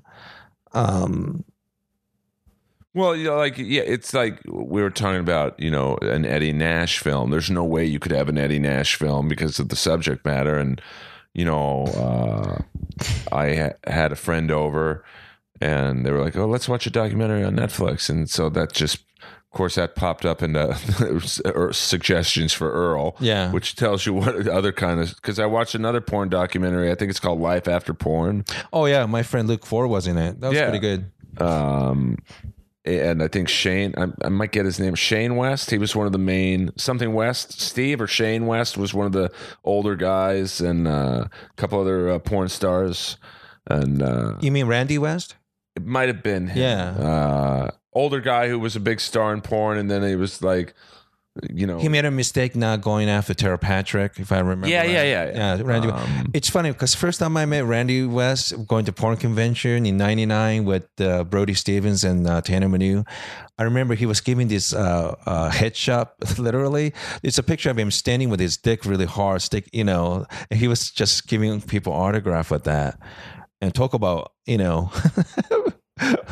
strange brave new world you know i mean that was my um and uh, gateway to uh, get into that business, I guess. Basically, I mean, you know, it, it's just, uh, I mean, that the video "Hot Girls Want" it was just like there was the one girl with the glasses. I forget her name, but she seemed so unhappy and uncomfortable doing the sex stuff.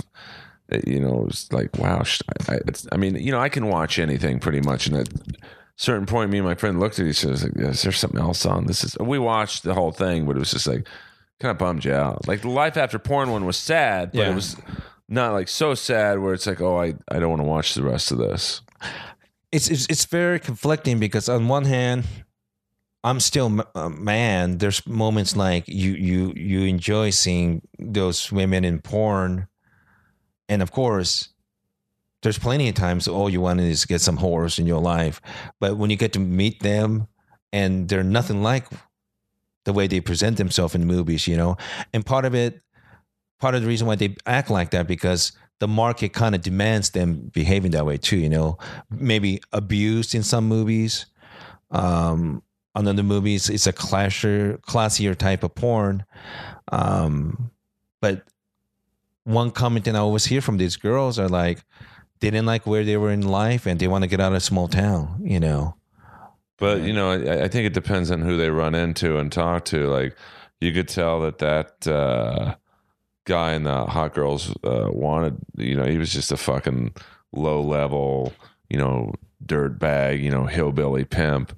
Yeah. You know, he was. Whereas my good friend, my friend Sasha Grey, she she got luckily with with the top notch, the best manager in the business, who Jim South? Mark Spiegler. Jim South used to have an office uh, Sherman Oaks. Van Yeah. Um, yes, you're right on Van Nuys Boulevard. I mean, for someone who doesn't watch a lot of porn, I know a lot of. No, but you do know that the history of it because if you live here long enough and pay attention, that's kind of obvious, you know. But you have to. I Yeah. mean, like, especially in com, you know, it's funny. uh, We talk pro wrestling is a lot like comedy. I also think porn is from the well, porn porn is wrestling with your asshole and pussy and tits and mouth, you know. Yeah, I mean, I, I do that on a stage every now and then.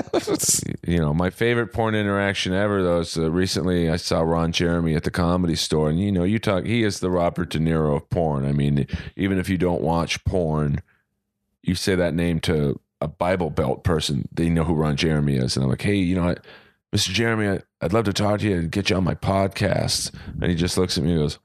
What's a podcast? I'm like, oh, probably not going to be a good interview. But thank you, Ron. I love Gin 52 pickup. Uh, oh, that's right. He was in that. Well, he had a very, very quick scene, and and and th- this goes to like 52 Pickup is a great movie. I always a try great and- too. turn people on to that movie Uh, one because I'm a huge Hey, sport. I, I so want to get that guy. His name's John Glover, and I'll show you my autographed uh, 52 pickup box cover. He was a bad guy, but he was also a accountant as a character in that movie. But you that? liked him, Yeah. Like, you know, uh, he's a great bad guy in several other films. He- But complete sleazeball. I mean, complete slimeball. But he, you know, I often say this about John Glover. You know, there's all these shitty acting coaches out here who teach acting who never amounted to anything in their own careers. yeah. Same thing with comedy coaches. You know, you can't teach comedy. You're either funny or you're not. But if you needed to be a bad guy and John Glover was teaching a class, you should pay whatever he charged because he just nailed it. And it not only did he kill it, but Clarence Williams III, who was the they, he had two sidekicks. Clarence Williams III, who most people know from the Mod Squad and uh, several other films, and uh, Robert Trebor, who's a great character actor. He was like the nervous Jewy guy who was always scared they were going to get caught, and uh, of course Roy Scheider and Ann-Margret. I mean, Oh yeah, Roy Schneider was great. and that always bums me out. You know, Roy Scheider died, I think, in like 2009, and like it went. You know, hopefully he gets a little publicity because Jaws coming out in theaters again. He, he was. Uh, And we're old enough to remember that that movie changed summer movie business. yeah, it was the first summer blockbuster, It was absolutely it made over a hundred million dollars. and that's when. You know what's impressive about it making a 100 million Spielberg dollars, is absolutely genius. but that was when tickets were five dollars. yeah. If, if movie tickets were, I mean, I went to the movies the other night. What did I see? Uh, Mad Max, uh, and it was like thirty two dollars for me and my friend, and it's like so. And, and Roy Scheider is one of the great unheralded actors. Uh, you know, you think about his career he had in the seventies. He was probably, uh, other than maybe De Niro, one of the top actors going. I mean, French Connection, Marathon Man, Jaws, uh, and you know, a couple bad career decisions. Kind of, you know, a lot of people don't know this, but um, Roy Scheider was uh, started principal uh, production work on Deer Hunter. He was the De Niro part. He was? Yeah, but he had a contract dispute with I think Universal at the time, and the only way he could get out of it was stopping doing Deer Hunter, and Yeah. they made him do Jaws two. He didn't want to do Jaws two. A lot of people from the original didn't because it was like, I, you know, it just there's nowhere to go. It's cartoonish if we have like the shark's brother out for revenge. Yeah. And uh, you know, so you think if Roy Scheider did Deer Hunter, uh, you know, instead of Jaws two, it, might- you know, he, he was he was definitely one of the more successful '70s actors. And then the '80s, he What was the dance thing that he did? oh my god, I mean, how I I, I someone will probably tweet me uh, all that jazz. Yeah. Uh, he, I think he was up for the Oscar. I don't think he won it. Uh, He was phenomenal in that played thing. Bob Fosse. Yeah. I think that was 79 80. So, I mean, his 70s film work is uh, very few can touch that seven, eight year run he had. And then, you know, he had a kind of his crack at like him carrying a movie by himself, Blue Thunder, which was about that military helicopter. Uh, it didn't do that well. Yeah. And then uh, 52 Pickup was poised to be a, a big hit. But I think, I want to say uh, Fatal Attraction came out like a few months after and just killed it. Uh, Is that right? yeah, because uh, 52 Pickup, I think, came out late 86, if I'm not wrong, and then Fatal Attraction early 87. And they- they're not similar storylines, but to a degree they are. It's similar that when you cheat on your spouse and Yeah. you're trying to uh, fix Covered it. up. Yeah. And uh, personally, I thought, I mean, Glenn Close was pretty good, to be honest, but I, I just oh, thought that Jo- shit scared the fuck out of me when I was a kid. rabbit. But I Yeah. mean, John Glover just, eh, you know, and and you know, Vanity, a beautiful Vanity before she found God, and uh, so you know, he in the '80s he was kind of hit or miss, and then I know he was on that show seaQuest, and uh, you know, then he, you know, in the '90s and early 2000s he was stuck doing like literally straight to video movies with like Gary Busey and shit, Yeah. and. Uh, but uh, hopefully, with Jaws coming in theaters again, it'll give people a, an appreciation of Roy Scheider because he's so good. I mean, just you know, and uh, you know, we'll see though. I mean, that's just that's what bumps me out. Is like someone like him dies, and you barely hear a peep, and then someone like Anna Nicole Smith dies, and you know I love my girls with big tits, but she wasn't that talented, and we still talk about her. Sure. You know, so that's that's what bumps me out. It's like who else died? There's a great character actor. Uh, you know, some people you probably know who this guy is, but you might not know his name. Named G.D. Spradlin, and uh, he was one. I don't the- recognize that name. You know his face, though. He was uh, the coach in North Dallas 40. Uh, Oh, that guy. great uh, Southern, uh, just a Southern badass. Uh, didn't start acting until he was 50. Yeah. Um, he was also the coach in the Robby Benson movie, One on One. And he was in Apocalypse Now as I think one of the generals, and uh, just a great natural actor who like you hated him. He was just so good, and uh, like he died recently, a couple years ago, and like yeah. you didn't hear one word about it. Uh, I'm I'm being, I'm suffering brain farting, but I don't know how many times they will show a movie that's based on TV show, and like young people saw and like it's so great, then they don't realize there's some remake of a TV. Like, I still we we you know the uh, Arrest Development, we both still kind of act young, but I'm old enough. Like, wow, man, like I'm that old guy now. Like they don't know, Oh, I know. I mean, they don't know these things. Like, You watch like, like I love uh, the Comedy Central roast, and like the last one, you know, I had Yeah. several friends on it, but me personally, I just love the Dean Martin roast. oh, you can't. because it's like you know Don can't beat that. Rickles. You know, like uh, I was watching one the other night where he looked at Wilt Chamberlain and said, just looked at him and said, you know, send the colored kid in to dance, and you know, it's like Jesus, that's 1970. You know, it's like like that's about as close as saying the N word as you could back then. But you know what's so uh, great about those old roasts that they they were more nuanced and not malicious because the new shit sometimes like Jesus the they're fucking reptilian how mean they were. Well, I mean, like the the stuff today is just like mean for being the sake, of, being, it. yeah. Like you look at Foster Brooks, and and most young kids have no idea who Foster Brooks is, but YouTube Foster Brooks roasting Don Rickles, and to me, that's the greatest roast set I've ever seen. yeah. and it's a little silly because he's playing that drunk character, and he's like, you know. uh He's, he's saying uh, not hacky things, but just like, uh, hey, you know, Don, uh, sometimes I'm at home with your wife uh, watching your set on TV and we're laughing and giggling, and sometimes we'll even turn the sound up. You know, just stupid stuff like that, but it's like so funny. And he's like, uh, they kept calling him Mr. Pickles. And, you know, it's just, you don't get that now. Now you just, uh, well, you know, Pamela Anderson, yeah, you're, you love fucking black guys. You, your pussy's as big as a cavern. And it's just, I mean, it's funny, I guess. And you and you kind of have to sit there and then kind of smile, like because last thing you want to hear from people uh, is, "Oh, you can't take a joke," especially comedians. So you kind of have to take it, but you know when somebody's being malicious, you know.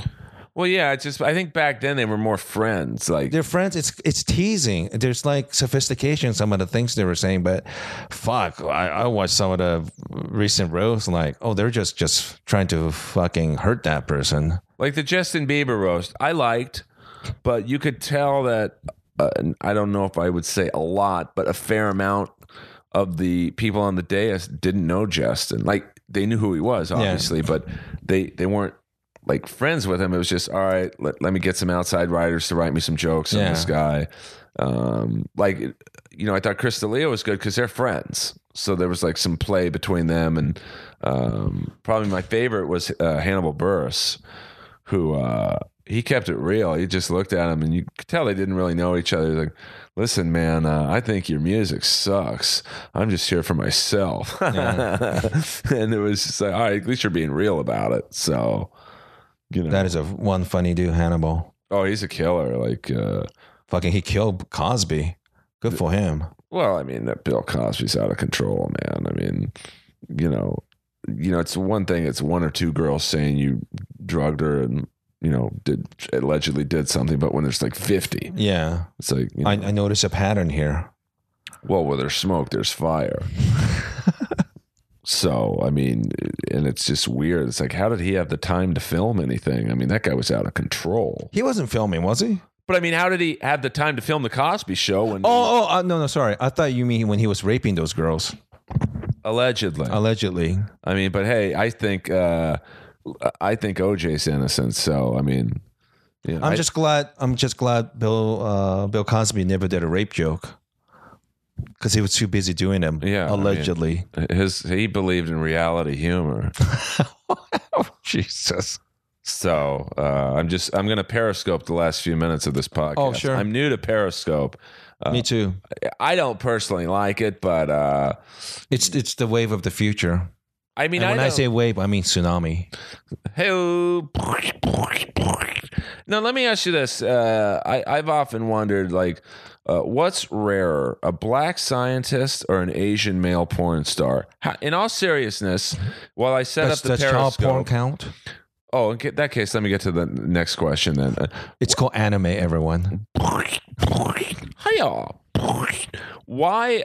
And I'm talking straight porn, or I guess gay porn. I know there was that one Asian porn guy who killed the guy with the knife. What was his name? Ass Jabby or Oh, that guy. I actually knew that guy. I knew that guy. I, I what went- was his name though? I can't. I'm sorry. I should remember it's because it's a Chinese Don something, but Dong Dong. I can't remember. You know, here's a weird part. I was flying back from Europe, and that was the news.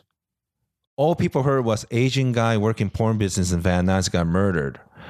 So my friends panicked because how many Asian guys work in porno, right? So um, all my friends were texting me, trying to call me, but well, unfortunately, I was flying from Europe back to the states. So my friends thought I got killed at the porn set. And uh, when I landed, of course, I checked my e- emails and um, texts and told everyone that I'm okay. But that guy, that Chinese actor, he does a lot of fetish movies. But I just remember he was basically trying to stop this guy from murdering the manager of the uh, porn warehouse. And unfortunately, he was being a good guy and he got killed. And you know what happened to the guy? Uh, the guy who killed the Chinese guy with a samurai sword, that black guy. I think he was a light skinned black guy. He was in some canyon in uh, in the valley. Remember that cops were trying to stop him, right. and he just I think he jumped and fell off from the cliff. And there's a clip of him holding a sword, falling down the canyon, and he died. Um, I think he was suffering some mental illness or something. You think? well, let's be honest. You, there's a lot of people doing comedy with mental illness, just like porn. Oh yeah. I mean, you know, when I'm one of the n- normal ones, that paints a pretty good picture of stand up. then I'm normal. Yeah, very normal. Well, you're normal too, though. I mean, I guess I'm more normal, I guess, comparing to the rest of the people in uh, porn and comedy world, I guess. But but it's like, what's normal? Like, uh, but I know, Earl, looking at your place, you got your shit together. You know, well, I mean, I'm lucky. you work in the business with a lot of dysfunctional people, but you don't bring that home, except for today.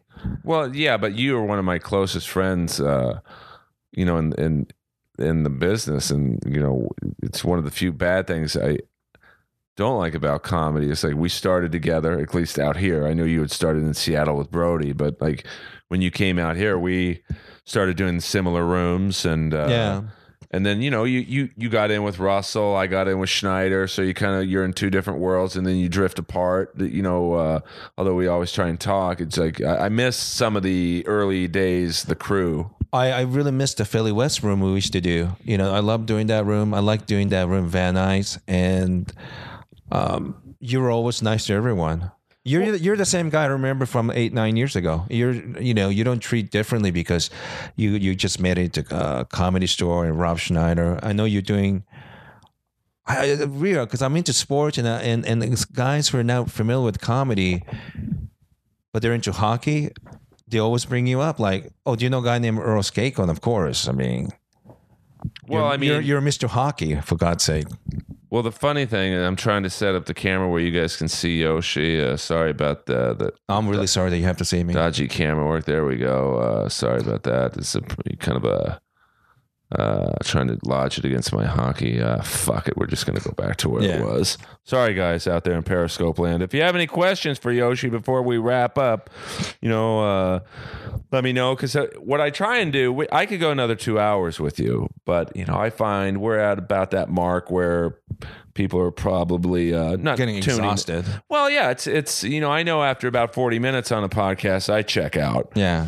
But uh, you know, I think we have such a great history that hopefully everyone's finding the, you know, the the jumping around of topics Yeah. from comedy to porn to, you know, Russell Peters to Rob Schneider to TT Boy. And I don't want to repeat uh, our conversation, but maybe if they listen to it and if they like what they, what we were saying, maybe they have a question for us because I want to interview for my podcast and um, But that's where that's what I love about podcasts is you probably have different listeners than I do. yeah, Um, hopefully, my listeners go, "Oh, who's this Yoshi guy? What what? Where can they find your podcast?" uh, it's it's called Yoshi Didn't podcast on iTunes and Stitchers, and I release. I should be releasing everything uh, on Mondays, but uh, one one episode per week. It's been pretty uh, random, I guess. But it's hard though. I mean to to even if you go mobile with your podcast, which I don't really like doing. Yeah, Um, I like to have people come here and then they sit on a nice couch, sure. and it, you know it almost takes the vibe of a talk show. Uh, you know, it's hard as you know to you know people should really appreciate people who do podcasts, put them out there because it's not easy to get someone to commit to an hour plus of of anything in this Sure. business. So. Um, I mean, even if you make money like guys like Joe Rogan, still a lot of work. And he released sometimes two to three episodes per week, man. Oh yeah, and what I like about Rogan's is like I'm a huge UFC guy, love the UFC. Um, although once again, dating back to the olden days, I, I prefer the olden days, uh, you know, of UFC to uh, you know what it is now. But um, you know, his podcast is great because he just doesn't have UFC people on it. He actually very rarely talks about. Uh, I need to get you on my friend's uh, podcast, uh, Josh Gross. And he's considered like number one best mixed martial art reporter. And he has a podcast once a week. And this is how good it is. I don't know exactly what he did. I forgot, but he pissed Dana White, so he cannot go any of the UFC uh, fights. But he still have the best best access and report on UFC stuff. I mean, he's unbelievable, and um, uh, I mean, Rogan have a lot of respect for him, and so that's Josh for him. But yeah, he's he's another guy that grew up in, you know, Southern California area. What's what happens when you go up against the UFC? If you say one bad word about them, you know you're not going to be uh, welcomed. It's like, I mean, they're just such a humongous. I mean, they're just behemoth, right? I mean, well, it's the same thing with like you know when I when we first started, I, I said I think Piper likes having me on the podcast because, all those funny references, man. You're so good at it. but I mean the WWE doesn't pay my bills, so No. uh, I will say th- this WrestleMania sucked because blah blah blah blah blah. Right. Uh, and you know I think Josh is probably the same thing. You know, like you know I love the UFC, but you know I would love to talk to Dana White. you know, because because too many people said um, you don't get boxing because I watched the Mayweather and Pacquiao fight. I thought, ugh, too much hype, and I didn't enjoy as much as I thought I was going to. But UFC, even though I don't know all the names except Ronda Rousey, when I watched the fight, like, man, there's going to be some hard hitting, kicking, and fucking chokeholds. You know, like it was really UFC is very exciting. Even even if you don't understand all the nuance with fighting, it's fucking exciting, man. How could you not enjoy people? go at it like that and talking a lot of shit to each other. Well, what I like about it is, uh, you know, yeah, they have got the main event fight. well, You know, Yeah. like there's one uh, coming up in Mexico, which is going to be huge. Uh, Mexico City. uh, Mexico City. It's uh, the main event's Cain Velasquez, who's the. It, it's a weird situation. He's he's injured so much. He's the heavyweight champ, but the guy he's fighting, Fabricio Werdum, is the interim heavyweight champ because they basically had to strip the belt off of Velasquez because he he just keeps getting hurt. But he's clearly the best guy. yeah, So, you know, everyone's going to tune in for that fight, but there's also four other fights that, you know, are, are going to be pretty good. So, you know, it's like with the Mayweather Pacquiao fight, you didn't know one person on the undercard.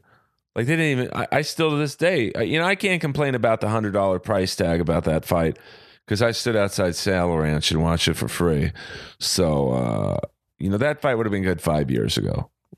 Yeah, but I have to say, man, Mayweather, whether you like him or not, but what an unbelievable showman. You Oh, he's great. He, he's the guy's a genius. Hate him, like him, but I just say that that's a crazy amount of money and just like holy fuck, you know. Maybe boxing is dying, but not not for him. Well, I mean, he's uh, you know there used to be a heavyweight uh, fighter in hockey, big, huge black guy named Donald Brashear, and uh, he wasn't very popular with uh, hockey fight fans because he was kind of a boring fighter. Like, Yeah. he would get you in close Yeah. and basically give you noogies on the back Yeah. of your head. And so the argument was, well, yes, he's winning every fight, but he's boring. He never opens up.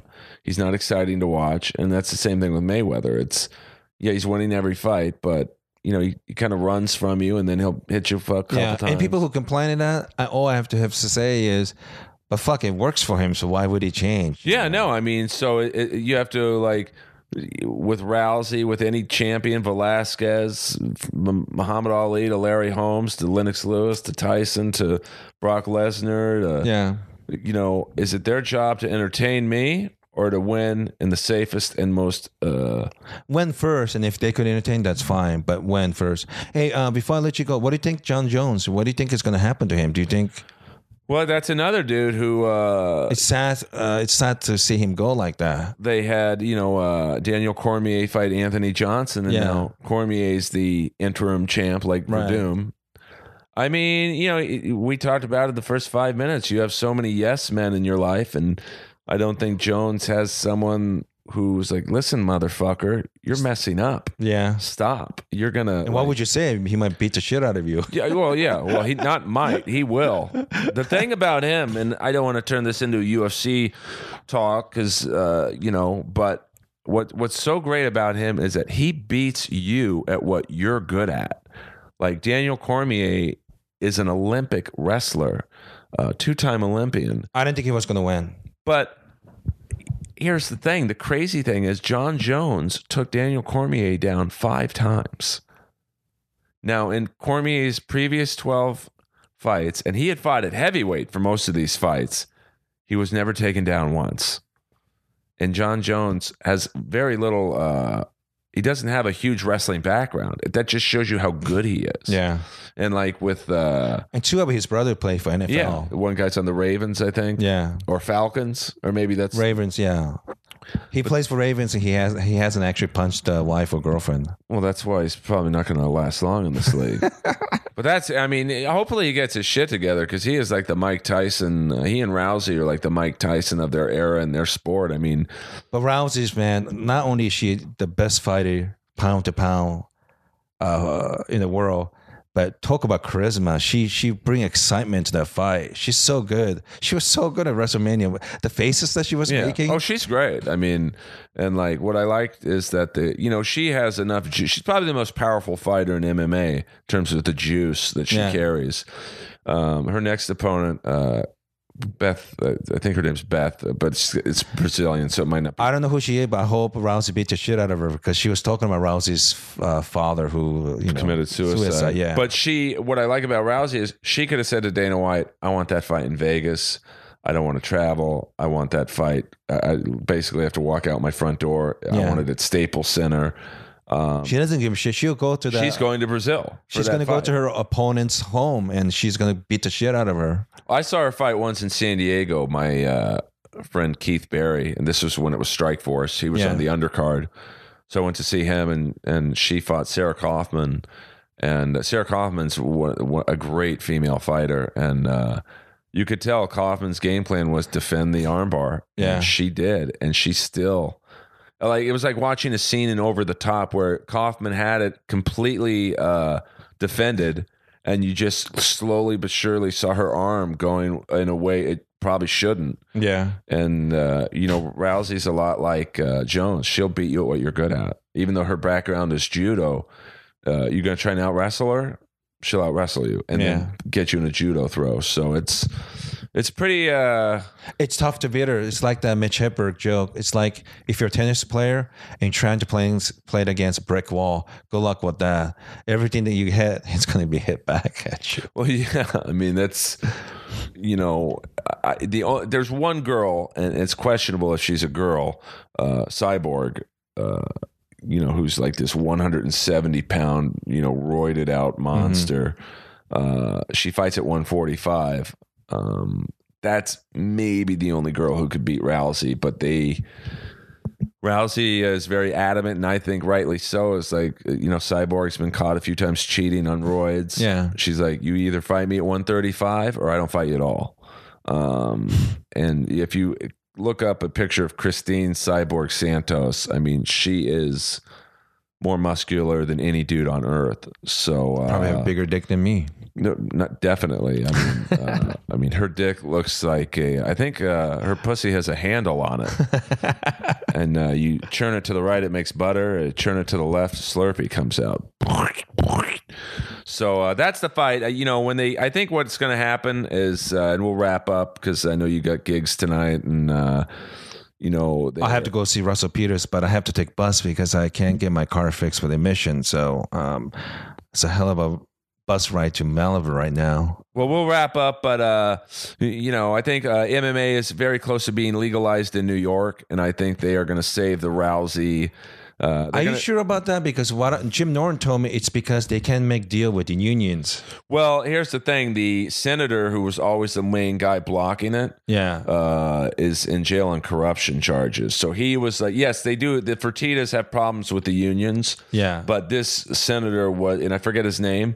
He was the main guy holding up every time, um, and the most vocal opponent. But uh, I know, I believe Madison Square Garden has a date set in December or for an unannounced event, which is very rare that you would hold off a date in the middle of hockey and basketball season. And the rumor is that uh, it's for the UFC if they can uh, get their uh, cards. I hope up. so. I think people in New York deserve to see it. uh, Well, I think like what that. they would do is you'd have Chris Weidman fight on the card. He's the current middleweight champ, and he's from New York. Uh, Jon Jones is from Ithaca. Uh, Oh, wow. And he's from you know, so you'd get that, and you you, you would line up every fight would be just some. It'd be like the super. You, usually they have their Super Bowl card in Vegas, but Yeah. you'd have Rousey on that card against Cyborg, Chris Weidman against uh, Luke Rockhold, Jon Jones against Cormier. I mean that you know nothing will ever hit. That's like uh, the Super Bowl version for them. and even like the preliminary fights on that card would be guys who probably fight in the main event, but it's like, sorry guys, Yeah. So I know you got to go. So uh, That's almost like a stand-up version. Like if you had like Louis C.K., Dave Attell, Amy know, Schumer, D'Elia, Jim uh, Norton, Dane yeah. Cook. Uh, so where can people? Earl Skakel. Well, not yet, but I mean, I'm certainly not on that level yet. But uh, you know, I, I I didn't get new faces from Montreal this year, but I got uh, old faces of Montebello. It's uh, it's an open mic. Larry Omaha's running. Uh, Oh, that's so funny. Good, so- good old Larry. Oh yeah, Larry Omaha. I remember I did one of his rooms. It was an all Mexican room in Montebello, and they were dead quiet for me. Literally, Wild Coyote. People got. yeah. Uh, I, I I have stories about they're running away because they want to kill me.